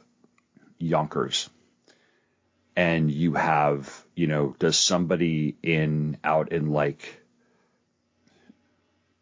Bucks County, Pennsylvania, which is mostly rural, look at that and say, well, the zombies are a city problem. You know, mm-hmm. in the same way that, you know, that some people looked at COVID and are like, oh, that's a blue state problem. You know, well, liberals are taking this too seriously. Like, could you dive into that? Could you dive into how this changes the racial makeup of America because it it's a it's an all inclusive virus, you know. It Yeah. doesn't affect it doesn't have any different effect on black or white or native or Latinx or like whatever person. Like no matter what who you are, it's gonna get you. In the post zombie America, what is racism like? What is what is our racial makeup like? What is has race? Is this killed racism? You know, is it like? Yeah. And and again, he doesn't have the space to explore it in this book. There's, you know, like that. It would have made this book like three thousand pages, but like you, as as we talk about it, I'm like, oh, that would have been fascinating to explore. Yeah. Because at the end, Night of Living Dead has a great point about racism, like you know, in it, in, in toward the end. Um, so we could explore, like, oh yeah, what would that do? You know, like what would that do to the relationship between black and white people or you know et cetera et cetera does it make us more xenophobic you know like uh, uh, uh, in that case with with immigration and things like that does it make us more open do we feel a less of a sense of an identity as americans and more a sense of identity as humans and things like that so it would be Yeah. really really or living humans. Yeah. Yeah, and I think that he kind of touches on that part a little bit, in that everybody kind of feels like everybody's kind of all we've all gone through the same thing, but I don't think he has a sentiment at the end. It ends on a really nice positive note, in that you feel everybody who survived the war is still exhausted, Mm-hmm. but you feel that unlike some other zombie films, like Night of the Living Dead, like Snyder's Dawn of the Dead remake, and even to an extent the original Dawn of the Dead, there's a feeling of hopelessness. You know, like Dawn of the Dead, they fly off in a helicopter, they only have so much fuel, like you're like, but we don't know what happens to them, and you're kind of hoping they're going to be okay, but the situation doesn't look good. Night of the Living Dead is just such a it's it's such a downer of an ending. Um, the Dawn of the Dead downer comes the the Dawn of the Dead remake downer comes in the in the uh, ending credits. 28 days later has an uplifting ending. This has an uplifting ending. This makes you think that humanity is going to make it, whereas there are other movies like mm-hmm. this that kill off everybody because that's cool, you know, that sort of thing. Yeah. Remember the secessionists? We don't know too much about them. Yeah, that's true. You know, we could go and and because there because once we abandoned the country, because we they abandoned everything east of the Rockies, and all these little fiefdoms started popping up, which is pretty realistic. We do have like militia types and, and those sorts. Yeah. Of things, so, yeah. So let's get into some specific things. You know, the specific little stories and stuff like that. Um, I really liked the scenes on the highway in the um, in the Great Panic. I could really picture that in a visual sense, you know. Mm-hmm. Um, when the Great Panic starts, like, how did you react to that when this finally comes around and everything has busted open? What were your what, what were you feeling? How were you thinking? Were you waiting for this to happen? What was your what was your reaction? Oh yeah, yeah, yeah. Well, because I, I feel like it's just with any sort of disaster film, you like are ready for everyone rushing and yelling and Mhm. all of that stuff, and there's no way out. You can't do it. So I was waiting for it to to happen. I think it's just inevitable with who we are as human beings that fear takes over, and yeah, you're not sure. I mean, you want to get out of there, but really, where is there to go? Mm-hmm. So yeah, completely realistic. Everything getting jammed up. Um, people getting trapped in their cars too, which is really sad. Yeah. Um, yeah, I would say the after effects too of those roads are uh, were also really nerve wracking. One of my favorite stories was actually the down fighter pilot Oh yeah, let's get into that. And and how she's walking she's walking through and that's like she was told by the radio operator whether she exists or not um you know you need to stay away from there as much as possible because of all the people that are stuck in the cars and since these zombies in particular draw other zombies by their sound Mhm. like that's the the big thing because you can't just avoid them it's like you can't be seen by them either Yeah.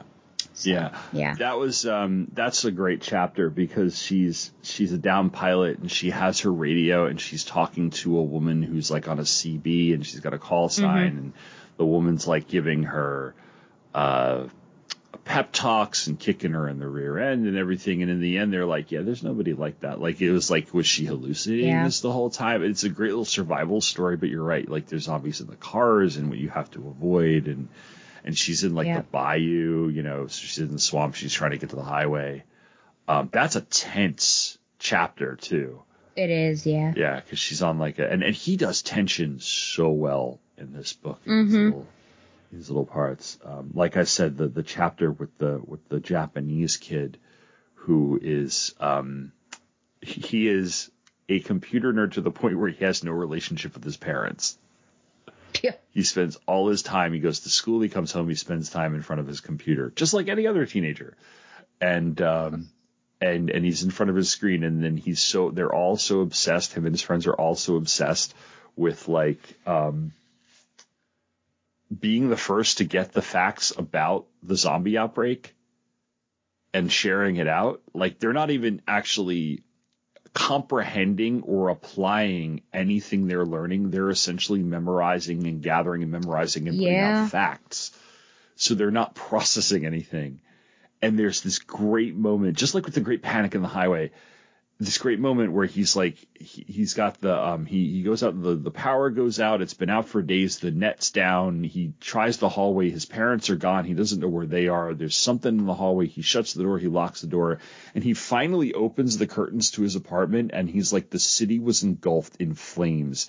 And I picture this guy like opening it up and it's just like, you can hear the musical score. It's just like, he's been in his apartment for days and all of a sudden he just opens it there's just chaos around him. And and and the way Brooks has that character describe it I can picture that out right out of the movie out of a movie. And then mm-hmm. he has to get out of the apartment and he uses he ties bed sheets together. He said I learned from an old American prison movie. Yeah. And he's like, he's like, I never used any muscle in my body, and I started doing it. My muscles were like, uh, uh buddy. And he's just like, Yeah. oh god. Um, and there's some really sad moments, like he comes into the girl's apartment. She had he had a crush on her, and it looks, and she obviously had slit her wrists and Yeah. stuff. But then the old, the, he finds the old Japanese guy's place, and he finds Mhm. the samurai sword. That's a kick-ass moment. Yes, yeah, and I wasn't behind that character in the beginning because he I don't know, he just annoyed me. I don't know if it was entitlement or what, but it was just finding the information. He wasn't doing Mhm. anything with it because they could have been disseminating it somehow and helping and then he would get annoyed at people if they weren't logging on and like annoyed at his computer for it was just like all this stuff. I'm just like you need to go away right now. But then yeah once he finally had to do something i think there was a bit more of uh uh, I had more empathy, Yeah. I think, for him as he starts to travel. And then, yeah, I, I feel like his life really turned around also once he met his, I don't know, I guess his Sensei, sensei, yeah. to a certain extent. Yeah. And uh, that was transformative for him. So you see how, I mean, just like COVID, I think really transformed people as well. And you almost got to see like their true natures, whether those were good or bad. I think with this, you, you start to see, I, I suppose with any sort of panic, you start to see who these people are deep down. So even though the superficial nature of this kid may not have liked him, I think when you got to it, you saw that he could persevere through difficult things, and then his life, um, perhaps like spiritually, really changed once he met that guy Mhm. too. He just seemed like a completely different character when you were reading that transcript with his sensei than he was at the beginning, Yeah. which was interesting. Yeah. And there's a there's a certain amount of self awareness that he's using when he narrates that too, because he's narrating it as a look in the past, and he's very critical of himself when he was younger at the beginning of the story.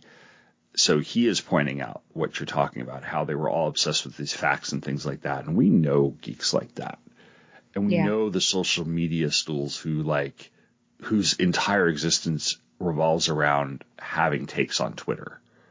And I'm not mm-hmm. talking about like, you know, any of our friends. I'm talking about the people who are like they're they never leave Twitter.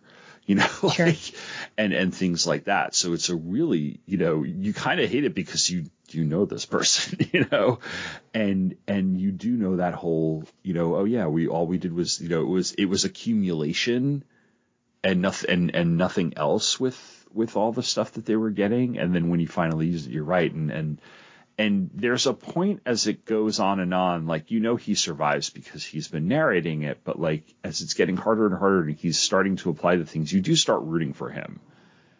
And then like when he starts to kind of like when he starts to talk about how I needed to get to the street and he's like Brooks is like why? Aren't there or is it more dangerous there? He's like no I knew it was open space. Like you could see he was actually starting to that he was starting to change he was starting to figure out oh this is how I do it so he's finally applying them and he was he had been so like he realized that he was so good at organizing and and accumulating the facts that applying them came naturally too. He was just using the same skills. So from an educator standpoint, I really appreciated that he learned something.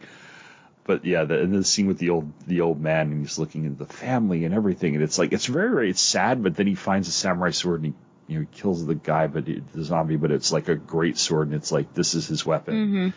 And it almost like it's I'm gonna honor this. I'm gonna honor my because you know I don't know where my parents are, but this is like almost like an ancestor of some sort, and Mhm. that tie and that juxtaposition, almost like you were talking about about um, you know where you have the Chinese in the beginning with the modern city and the and the very very rural town that's very very old. There's almost that juxtaposition going on here between this very very modern person who finds a very old weapon and then the old man that he's with who is who is Yep. the one who's burying every single zombie that he kills in the in the national park or wherever he is and he's blind he had been blinded by the atomic blast from Nagasaki Mm-hmm. and uh, that's a fascinating story too you know Yeah. um, and The shame that he carried with yeah him, yeah and and like a stigma. Mhm. And Brooks really gets into the characterization of these people too. That that's the other thing. Like he will get into he will make these characters have unique voices and they feel like different people. And that's not easy to pull off as a writer, you know? Mm-hmm. Um what a, Absolutely. Go ahead, go ahead. No, I was just agreeing with you. One of my favorite parts it's total satire.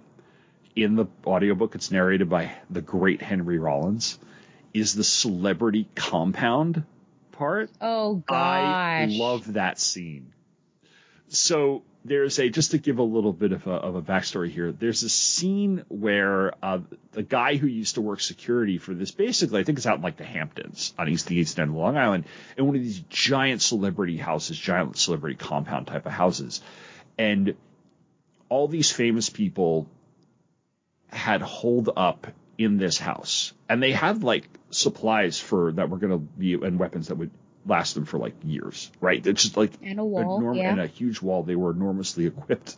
Well, and security, security. men. Oh, and some goons. these people could have waited this out for as long as they possibly could, or at least to come up with a plan or help or whatever. Yep. But they decide But, to turn it into a reality television project. Yeah. And the people on the outside, who at this point, it's the Great Panic, they're not watching E. And if they're watching it, they're seeing these these people and they're going, these people have guns, water, food, they could be safety, and they start rushing the compound. So they are coming. It's not the zombies who are coming after these people. It's actual people who want Yeah. in.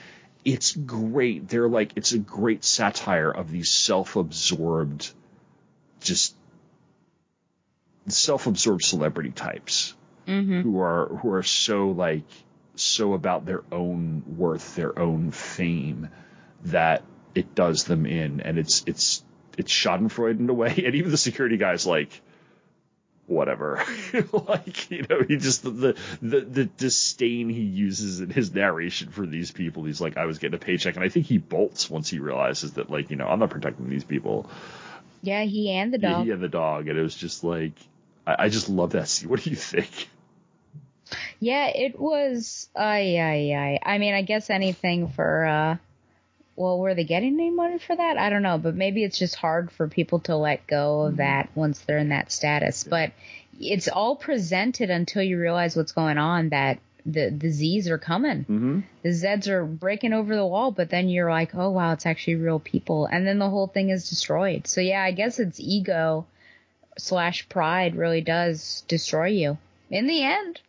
Um, yes, it was very disturbing just because, mainly because I would say the wealth and how people would, you know, abuse it and, um, uh, only gather their friends and then you're looking at their little minions and they basically were sycophants. I haven't used that word in so long. They were sycophants in order to, in order to get in the good graces and be protected. So it was almost like, I was going to say the worst of humanity, but it's like, well, this is pretty bad.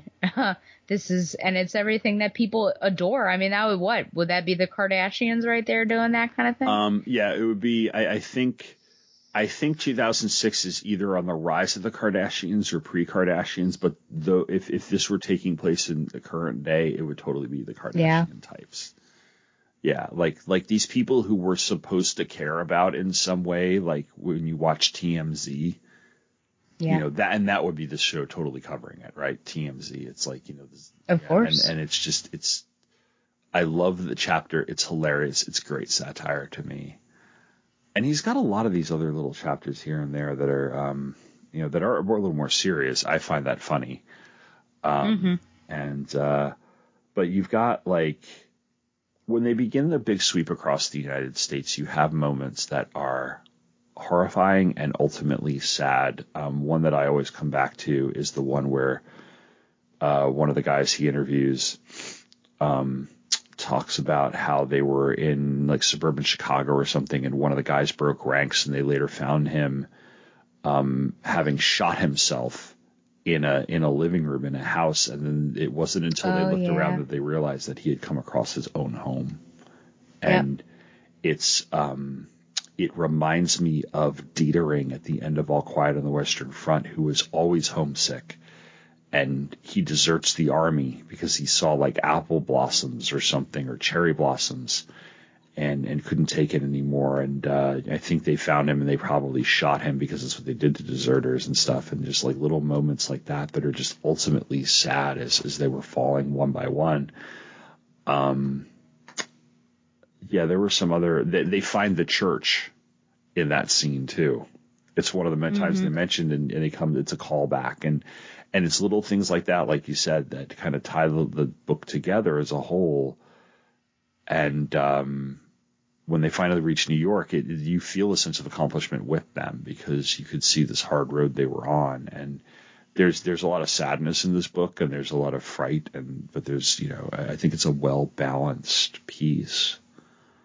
Um, any other Yeah. any other chapters you can think of or stories you can think of that really uh, stand out to you? Hmm. The submarine one with the father Hmm. who was the captain and how well that's the whole I uh, something going on in China Yeah. where basically the traditionalists I suppose um that didn't want to change much. Mhm. um and didn't they blow up the dam? Yeah. versus uh, and drown everyone in the village? And then versus the people who were like we need to get out of this. We need to start protecting ourselves. And so this group absconded with the sub. Um i'm not really sure why they took the sub I, I guess just to have like a power play but it was only this small group and they weren't doing too much except wandering around Mhm. so i wasn't sure what was going to happen but then they encounter an attack sub that uh, fired on them, and the father thought that he killed his son, and then you realize no, the other attack sub that came, and then China was able to. So that was that was really nice, but also to see what they were doing, and uh, they gave electricity to a small island village they saw or they found. Um, yeah. Also, things I had not thought about really were zombies that I guess they would just sink to the bottom of the ocean and still survive and walk around on the Yeah. bottom of the ocean Yeah. and then they could pop up anywhere. That was horrifying. So all those scenes where like people are swimming and then are dragged down, those are horrifying. Yeah, scenes. and then and then there's a scene toward the end, and this is one of the th- little things I like about the book, um, is that like he's with uh, he goes down into a submarine with sub, submersible with a guy whose task is to tag some of the zombies and and kill some other ones and stuff, and they're starting to automate that process. So you see some of the military and technology advancement that's being made Yeah. as the uh, novel ends, and I was like, oh, like little details like that. I'm like, oh yeah, that's a really cool little detail. So, um, I mentioned the North Korea thing. That's always a thing that stuck out of my mind. They're like, we don't know what happened to these people. We think they went underground. We don't know where they're overrun. Like, what Yeah. is it? And it's just like that's spooky to me. An entire country could just be deserted. Yeah. A waste. In World War Z, the film, a CIA agent said that they de-teethed their entire population in 24 hmm. hours. I don't know if that's likely or not, but North Korea seems like this Yeah. crazy thing we don't know much Yeah. about. So who knows? Yeah. So um, to kind of close up, I got two questions. The first one is uh, probably a little easy, and then the second one's our usual. Um, can this film ever have a faithful theatric adaptation? And I guess we'd add, how would you do it? Yeah, that's. I would say it. That's tough. Um, we the World War Z, as we've already discussed, the the film with Brad Pitt is. I would say it's more or less a pretty good film, but it, it it's it's it's not this No, movie at no. all. I mean, Brad Pitt movie. plays a former UN something Mhm. Ambassador. No, I don't know. He worked at the UN, um, so not even an interviewer or anything. Though he does talk to people, so I guess maybe. I, I would almost feel like, and I don't know that people would get on board with it, which is the problem. I that you would have actual little what are those called confessionals kind of like they do at you know at Like- MTV the real like world and something like that yeah, actual interviews with people. Maybe you've got stock footage or something um, to help out with it in Mhm. certain examples. Oh, that was another thing we forgot were those um, political or those motiv- motivational Oh, yeah, videos yeah. that are made. That that was really interesting too.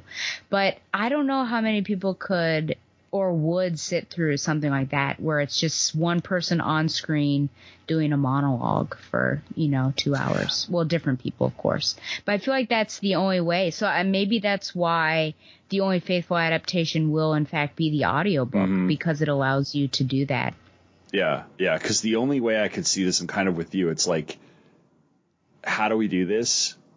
You get Ken Burns to direct it, and it's yeah, it's like Yeah. a long form Ken Burns documentary, you know, with with these interviews, and maybe he intersplices them between things and stuff like that. But um, yeah, it just you, you but you do the stock footage and the and the the the news footage and things like that, and uh, you can make it really scary too. But I don't think it's something that to the type of to I don't know. Maybe if when I say to the type of person who would watch this movie, that's really condescending to a general audience because it's a very niche type of project, right? Like you, you'd have to sell this to a general audience of like, hey, here's like this mini series that is this fake Ken Burns documentary about the zombie war, you know? And. I think there are a lot of us who would love to see that, but like the the numbers that they would want they might not get. But yeah, that would be really cool. Yeah. so, Stella, is this required reading?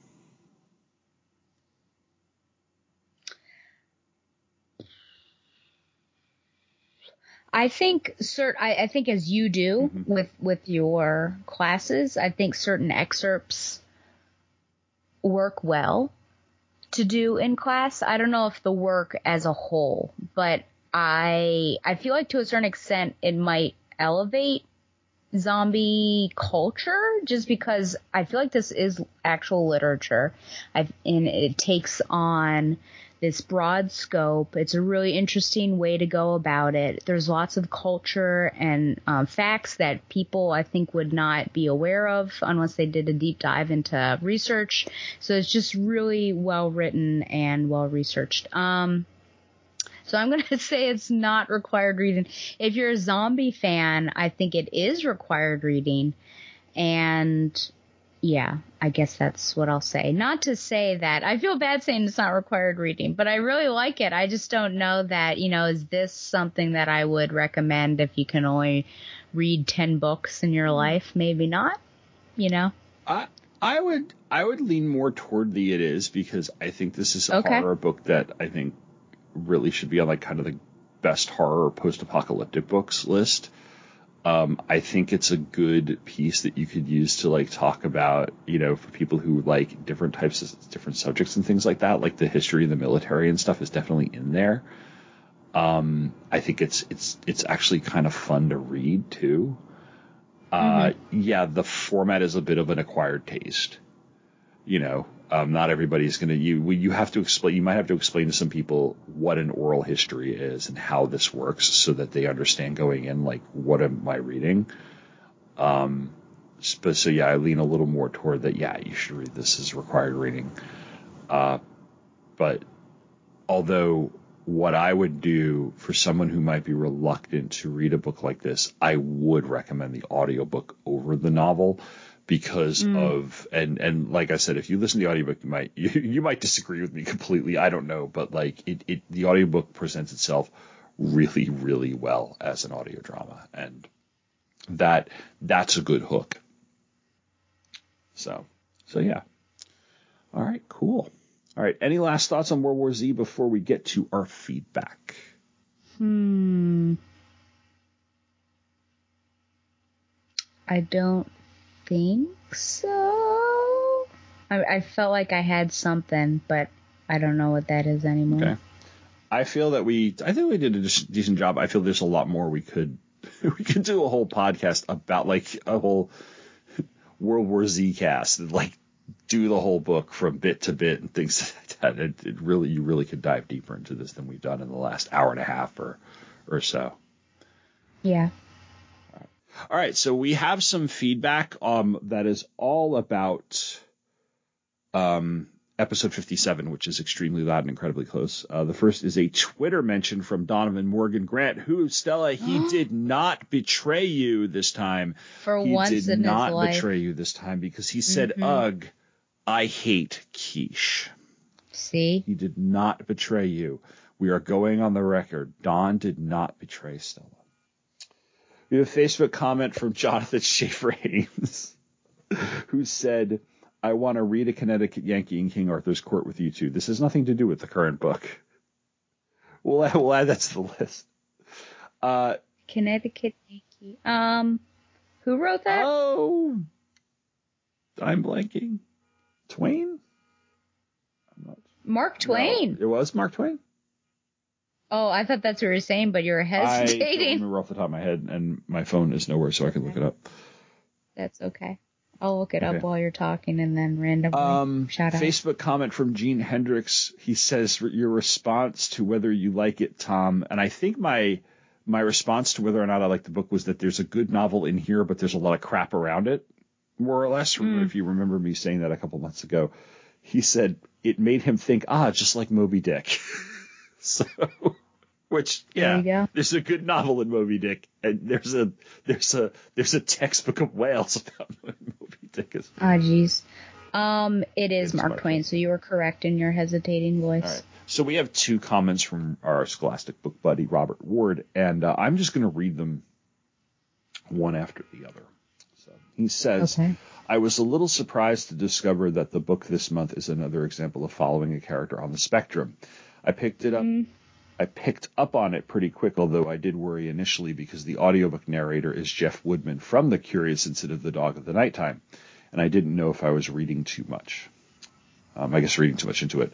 It's a perspective that I've never sought out, although I should have. Having similar characters and narrators uh, is something I usually prefer to space out, but I enjoyed the book.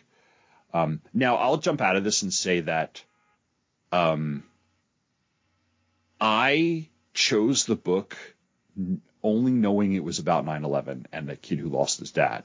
I had no other knowledge about what the book was about.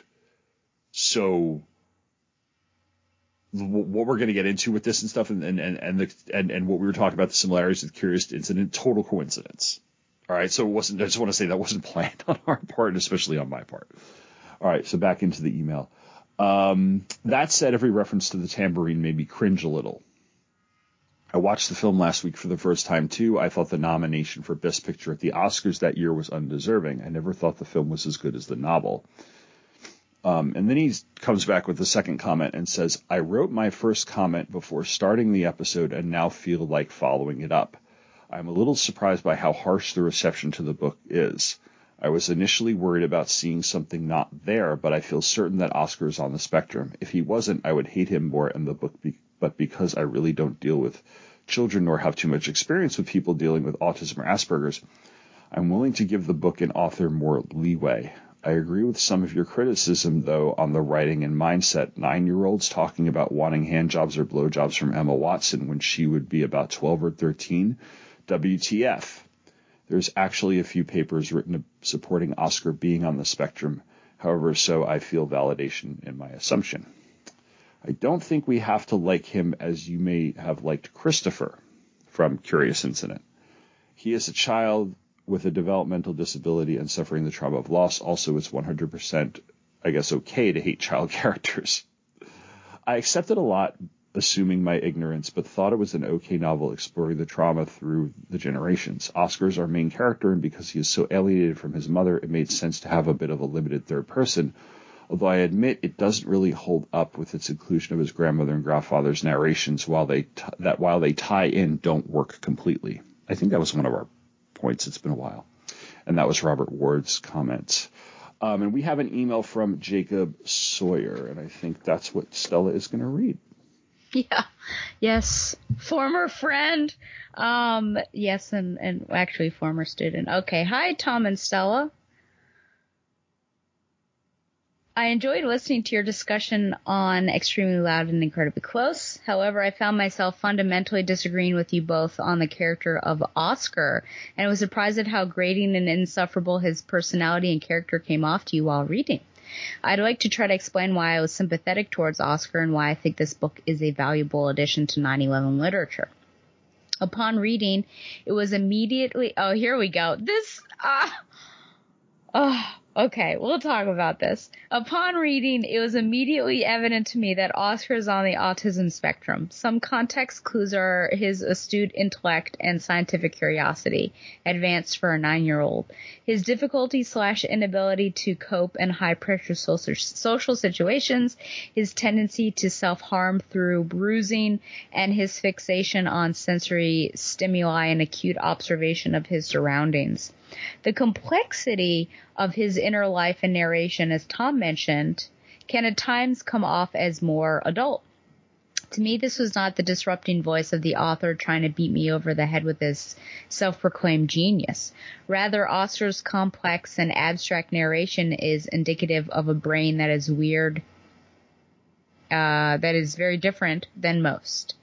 I would say that the crux of this book is that it details the traumatic lived experience of 9-11 through a neurodivergent protagonist. By extension, we also witness the experiences and perspectives of those related to Oscar, whose unique way of navigating trauma also affects each of them. All that to say, I think that having accepted early on the fact that the main character sees life through a very different lens than me, it was easier for me both to sympathize with him and also not to question his reasoning and motives behind his actions. Often I found that Oscar's thoughts, observations, or photos that he took helped to provide valuable context for his character. I will say that while perhaps not essential to the story, the photos and visuals dispersed throughout the book were very appealing to me as an artist, visual learner, and overall sensory person.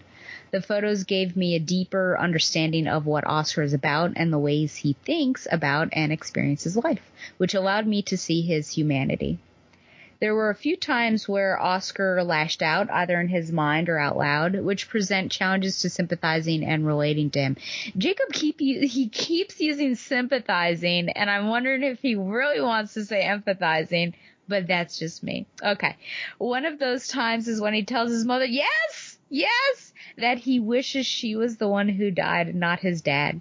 At first glance, this is almost unforgivable but takes a few, but take a few steps back and things come into focus. Oscar had a very close and unique relationship with his dad.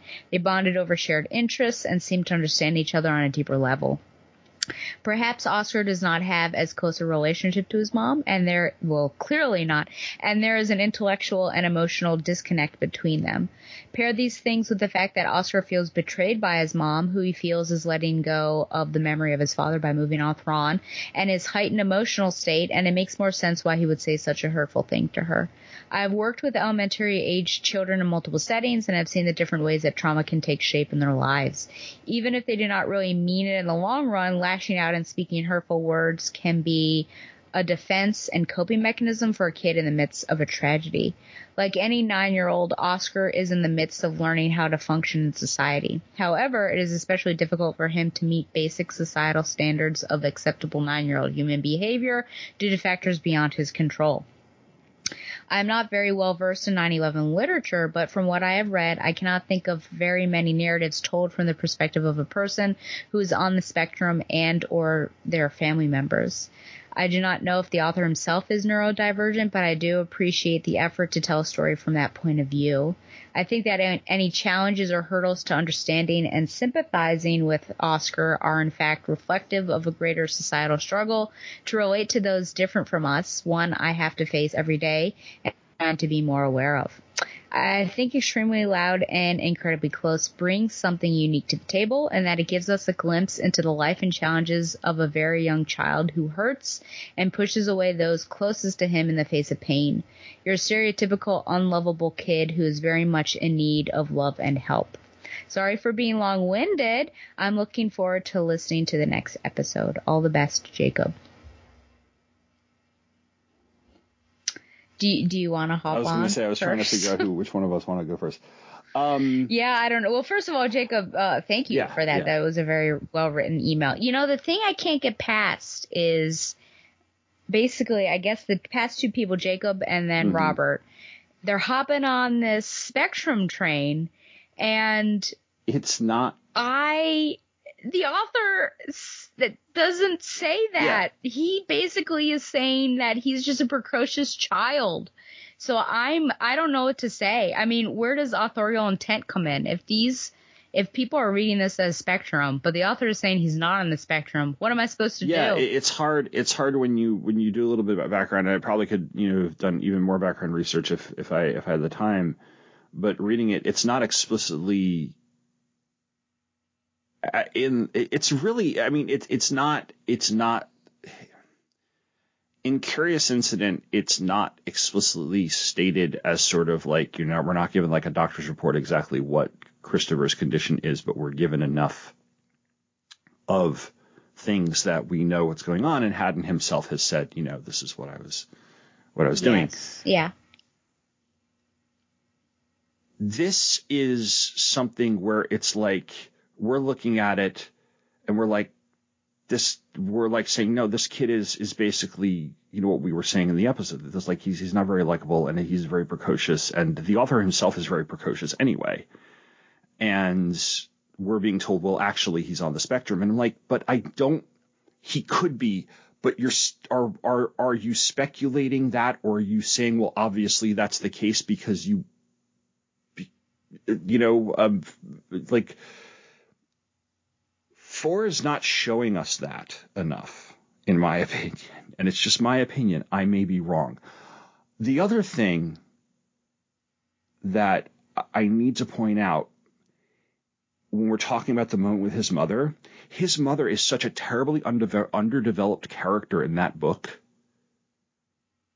and has no agency at all that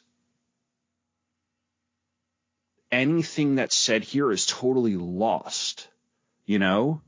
Both of the mm-hmm. female characters are not particularly well written. The grandmother's a little bit better well written than the mother but we don't have just one narrator in that novel.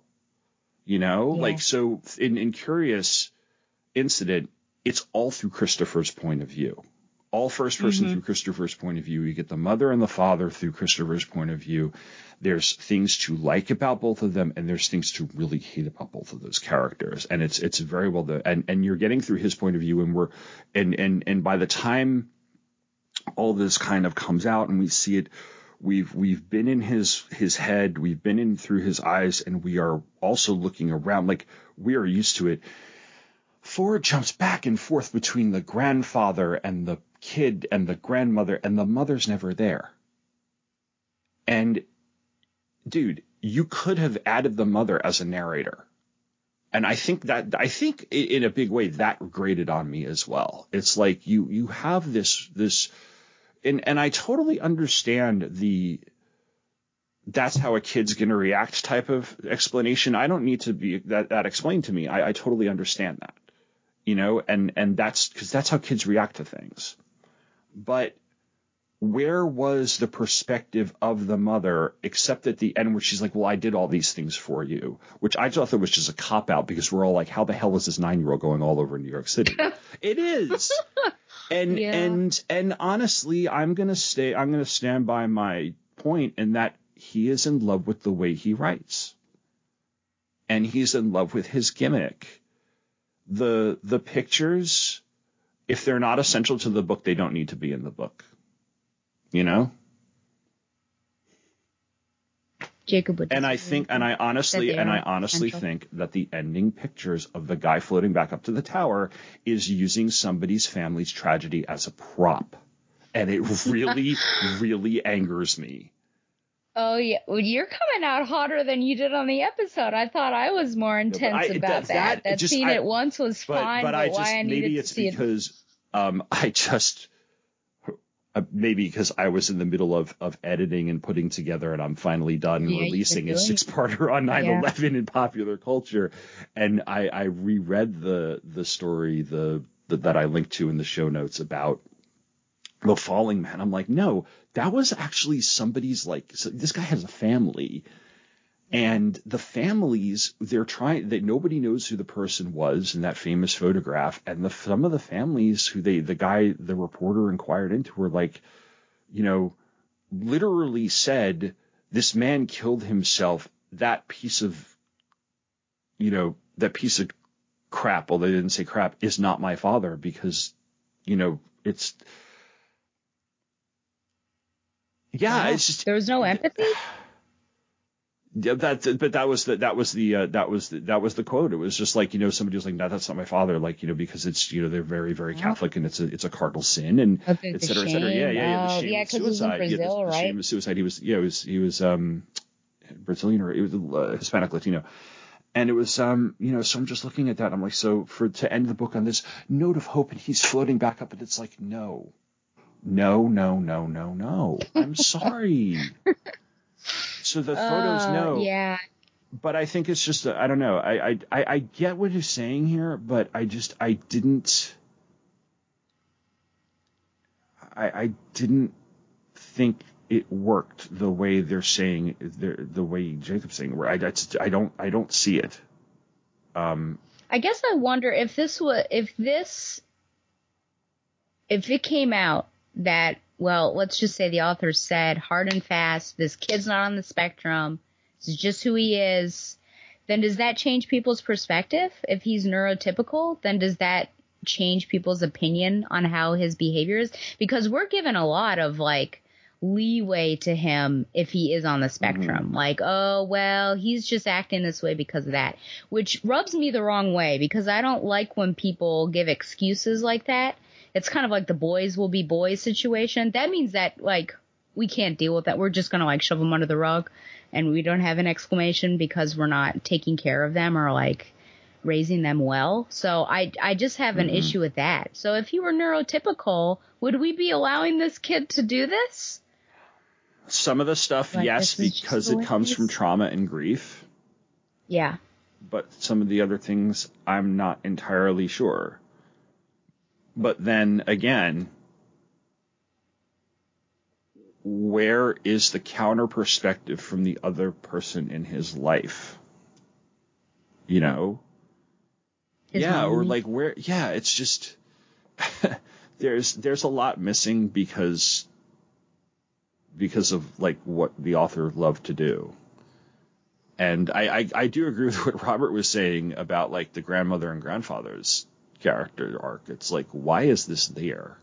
You know, I guess there's a parallel there, but the grandfather, it's gimmicky and it's like ultimately an unsympathetic, selfish character. And I guess we're supposed to feel sad that he missed out on those things with his son and everything, but it's just like. But he left. Yeah, it's like.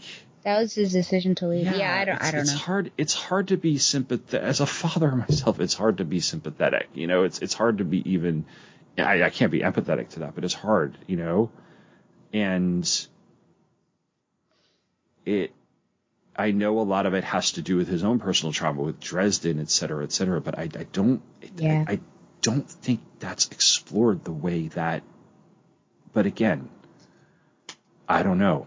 Maybe I'm not comprehending. I mean, perhaps, maybe my hangup is this kid doesn't seem to have a lot of virtues. Many of the people in the novel don't seem to have a lot of virtues. Maybe the grandmother accepted.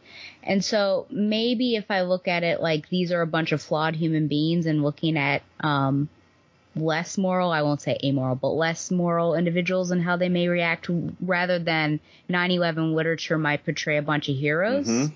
So maybe that's how whatever his name is, Foer. maybe that's how he's going into it, then maybe I'll be like, okay, well, that's a different angle, but I also still can't get on board. So maybe I should cut it a bit more slack. I appreciate everyone's opinions coming to us today, and I have heard you.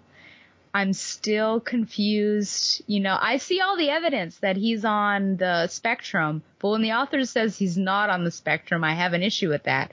So that's the only thing I can't get by. But I think it's just a book I'm not gonna like and it's the first one to, I said to Tom before we started recording. I think it's the first one we both not liked. Yeah. So we're just in solidarity over here that we're just having trouble with it. But I'm glad that it brings joy to you, Jacob, and then maybe you, Robert. I don't. I couldn't tell from Robert's if he enjoys it or not. Yeah, and and it's, you know, I mean, this is a hard this is a hard topic to write about 9/11. Yeah. And also, and I don't know if I, I don't know if we talked about this on the episode itself, and and um, and I won't take too long to make this point. 9/11 as a tragedy within New York City is a shared experience, but I don't know how much that shared experience gets across in the novel. Like, what if his dad just died in a car accident? Would mm. this play out the same way?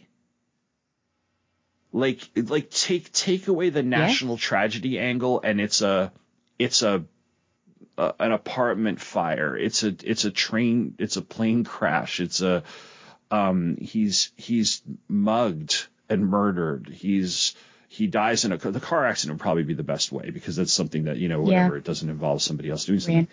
Yeah. Ron was just somebody who lost his family or his wife. Not in 9/11. It Ron? was it was just another person she met at a grief counseling group. Oh, yeah, Ron. Ron, yeah. the other Yep. guy. So, Sorry, but, I was if like, you, who's if you, if you change the circumstances of his father's death, but death, but have a similar track of there was a phone call that he hid, you know, all those little things, does it change the novel? No, so it is, is it is this And really a think 9/11 book, or is he using 9/11 as a prop? It's just that it's just a setting because even the people that he meets, I don't think they had really any. They, there was no one that had lost somebody during 9/11. Yeah, it's and it, they, he doesn't have to meet all these people who lose somebody uh, because of 9/11. That's not necessary, but it doesn't seem to be. It it it can be just like the pictures. It can be excised from the novel, and nothing, and and you could fundamentally have the rest of the book. So it's an unnecessary element. It's Yeah. not as integral to the plot as it seems because you can change the circumstances of the death and i think that most of the most of what he's doing you know with some with some tweaks here and there we could do you know like his dad could have died in vietnam you know like i mean just it could take place at a different Yeah. time his dad dies in vietnam but mom meets the other guy at the grief counseling thing and again it's just like I guess it brings the grandfather over, yeah and maybe he wouldn't have known about that via if it was a car accident. possibly But that's the only thing I could really say. Mm-hmm. Yeah. But even then, we're like, what is the, you know, what the grandfather, what's the whole, what's the whole purpose of the grandfather's story aside from him showing off, you know, how he can write this character, and and and his and his Yeah. and his penchant for for pretentious weirdness. So Oh, jeez. I feel like we're in that episode yeah, again. So, but yeah. anyway, Well, I mean, maybe we're anomalies. yeah, It happens. yeah. Well, they'll they'll be coming from my English teaching credential Oh, jeez. Yeah. because I just and didn't get did get you it. decide if you're- what? Oh boy. Did you decide if you're talking about this in your miniseries, or are you gonna skip over it now that you I just it? referenced the episode that we did. Okay. So I, I went. I, I said that if you want our look at extreme loud and incredibly close, um, go listen to episode fifty-seven of Required Reading. Yeah. Yeah. So So you might not, con- even though you contradict Jacob, you might not consider that 9/11 literature. I consider it 9/11 literature in the fact that it has the connection because it's in the novel.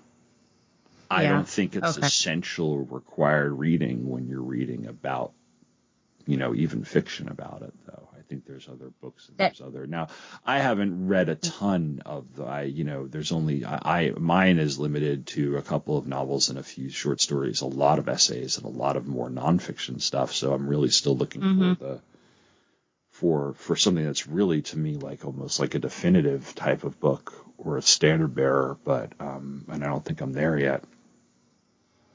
In that graphic novel, right? Yes, yeah, some comic stuff too. So, Yeah. but yeah, we're Okay. you know, but it, I mean it, it's it falls in the category because it because it does Mhm. it has the connection. So technically it is, but but at the same time, it's def- it, it's not it's not a piece that I think is is essential to that to that category. Yeah. You can, because of the way you can remove it. I should ask um Jacob when next I see him if he actually likes Oscar because he talks about sympathizing with him, but he, I don't think he ever says I like Oscar as a character. And you don't have to like a character to like a story. Because I didn't No, necessarily like him. but I I was really like intrigued. Yeah, I liked Christopher, but I didn't necessarily like Oscar. I was intrigued by the. I, the- I think I even said that in the episode. I was intrigued by the mystery. Yes. And if you had the kid and the mystery, it was the novel. I did not like the novel.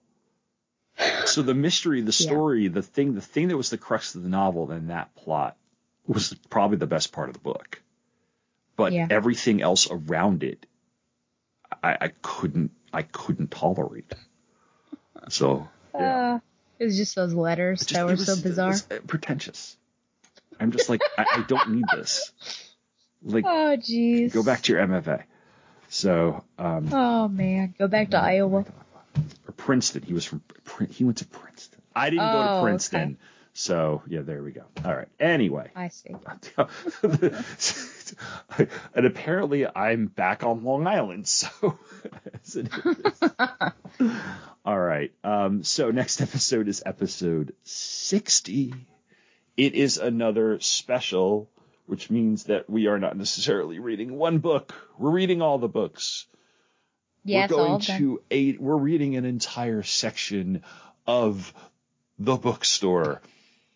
Donovan's going to stock these shelves for us and tell us yeah. what we should read. Um, no, we're, we actually what we're going to do is this: uh, we're doing a genre study or the category category study. We're, we're as a whole, we are going to look at young adult literature, and we're going to talk about um, our histories with it because um, in case you haven't noticed in the years that we've been doing this, Stella and I are about eight years apart in age. Um, eight or nine. I just turned 16. Yeah, eight year, eight or nine years apart in age, uh, and that meaning that um, that gives us a much different perspective of young adult literature.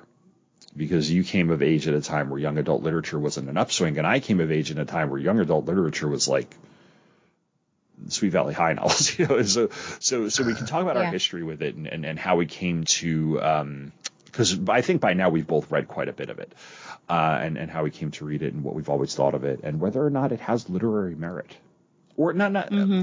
how it has literary merit because Yeah. because that that whether or not question is actually answered and um, so what gives certain parts of young adult literature literary merit what other books are not you know because just just like um, adult literature I mean adult literature that is for an adult audience, not not not the porn.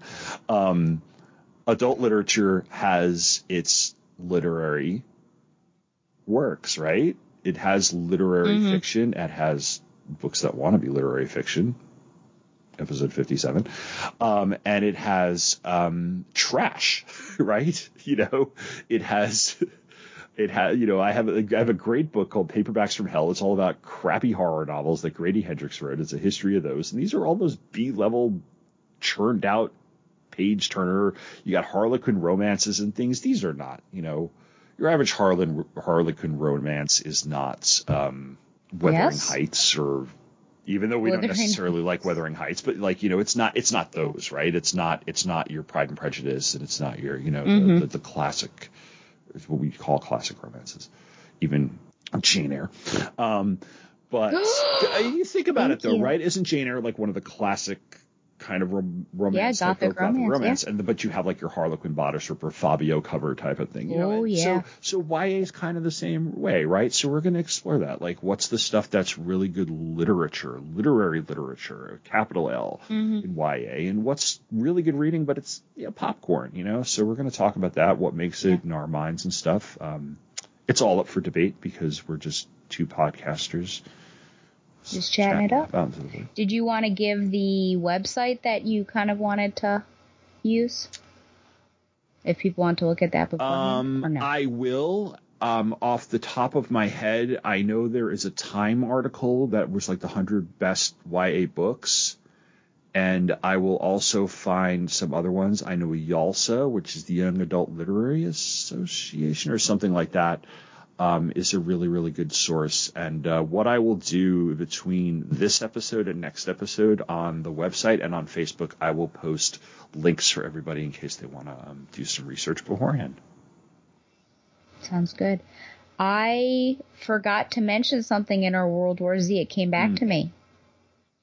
Because of this, and I think you helped me with this somewhat, because of reading World War Z, I did that AP Latin end of year project where I adapted certain um, scenarios from the Aeneid and Caesar into zombie scenarios. Didn't you Oh, I help me I with that? did. Yeah, it was a where you had to come up with a team of different people, like there was a scout, Yeah. et cetera, and then you had a scenario. So that was because of partially, yeah, partially you, partially that book, which was a lot of fun. The kids and the students, the students enjoyed that, and I enjoyed crafting it and, and reading their responses as well. Changing lives.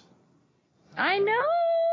Right, well, that's it out of us. Don't forget you can continue to lead leave feedback on any episode or, or feedback on the mm-hmm. feedback or anything like that. And if you enjoyed this, don't forget to email us and get in touch with us. And as always, thank you very much for listening and take care. Yeah, I'm I'm starting to take pre-orders for a Team Oscar and Team Christopher shirts. So be sure to get your orders in ASAP. And as we speak, I would say start figuring out who you want to be on your end of the world team. You need, probably need a scout, someone who's quiet and can get some stuff. Find somebody with firearms, also have machetes maybe, maybe a samurai sword, who knows. But just get prepared. Definitely good advice. Good advice. Good night. Goodbye. How do I follow that? Oh.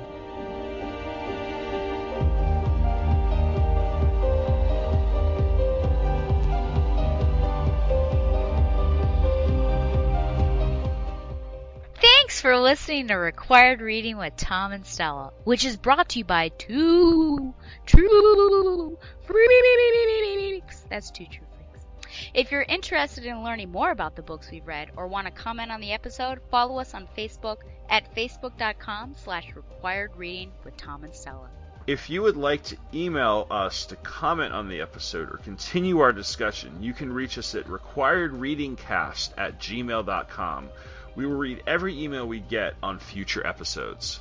We're looking for more visibility, so if you liked this episode or the show in general, why not leave us a review on iTunes? Thanks again for listening and come back next month for our next episode.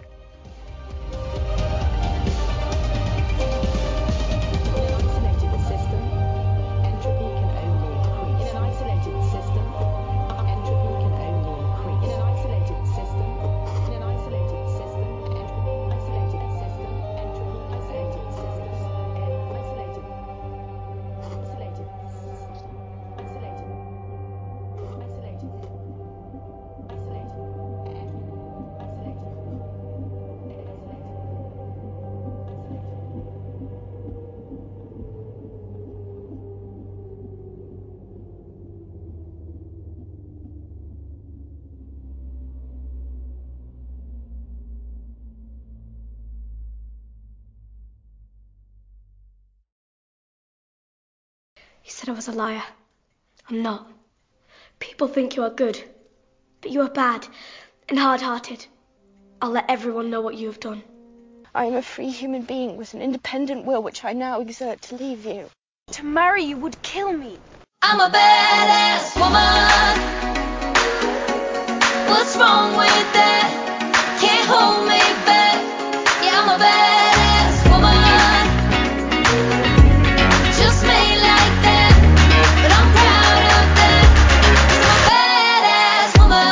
Dear Reader, a Jane Eyre podcast. Join me, Stella, as I look at the legacy of Jane Eyre by Charlotte Bronte through the lens of its varied and various interpretations TV, film, radio, theater, sci fi, er- erotica? Pun intended. Does Jane Eyre transcend culture, time, place, and galaxy? Listen and find out. Coming soon to the Fire and Water Podcast Network. You can't ignore, you can't ignore no more. I'm a badass woman.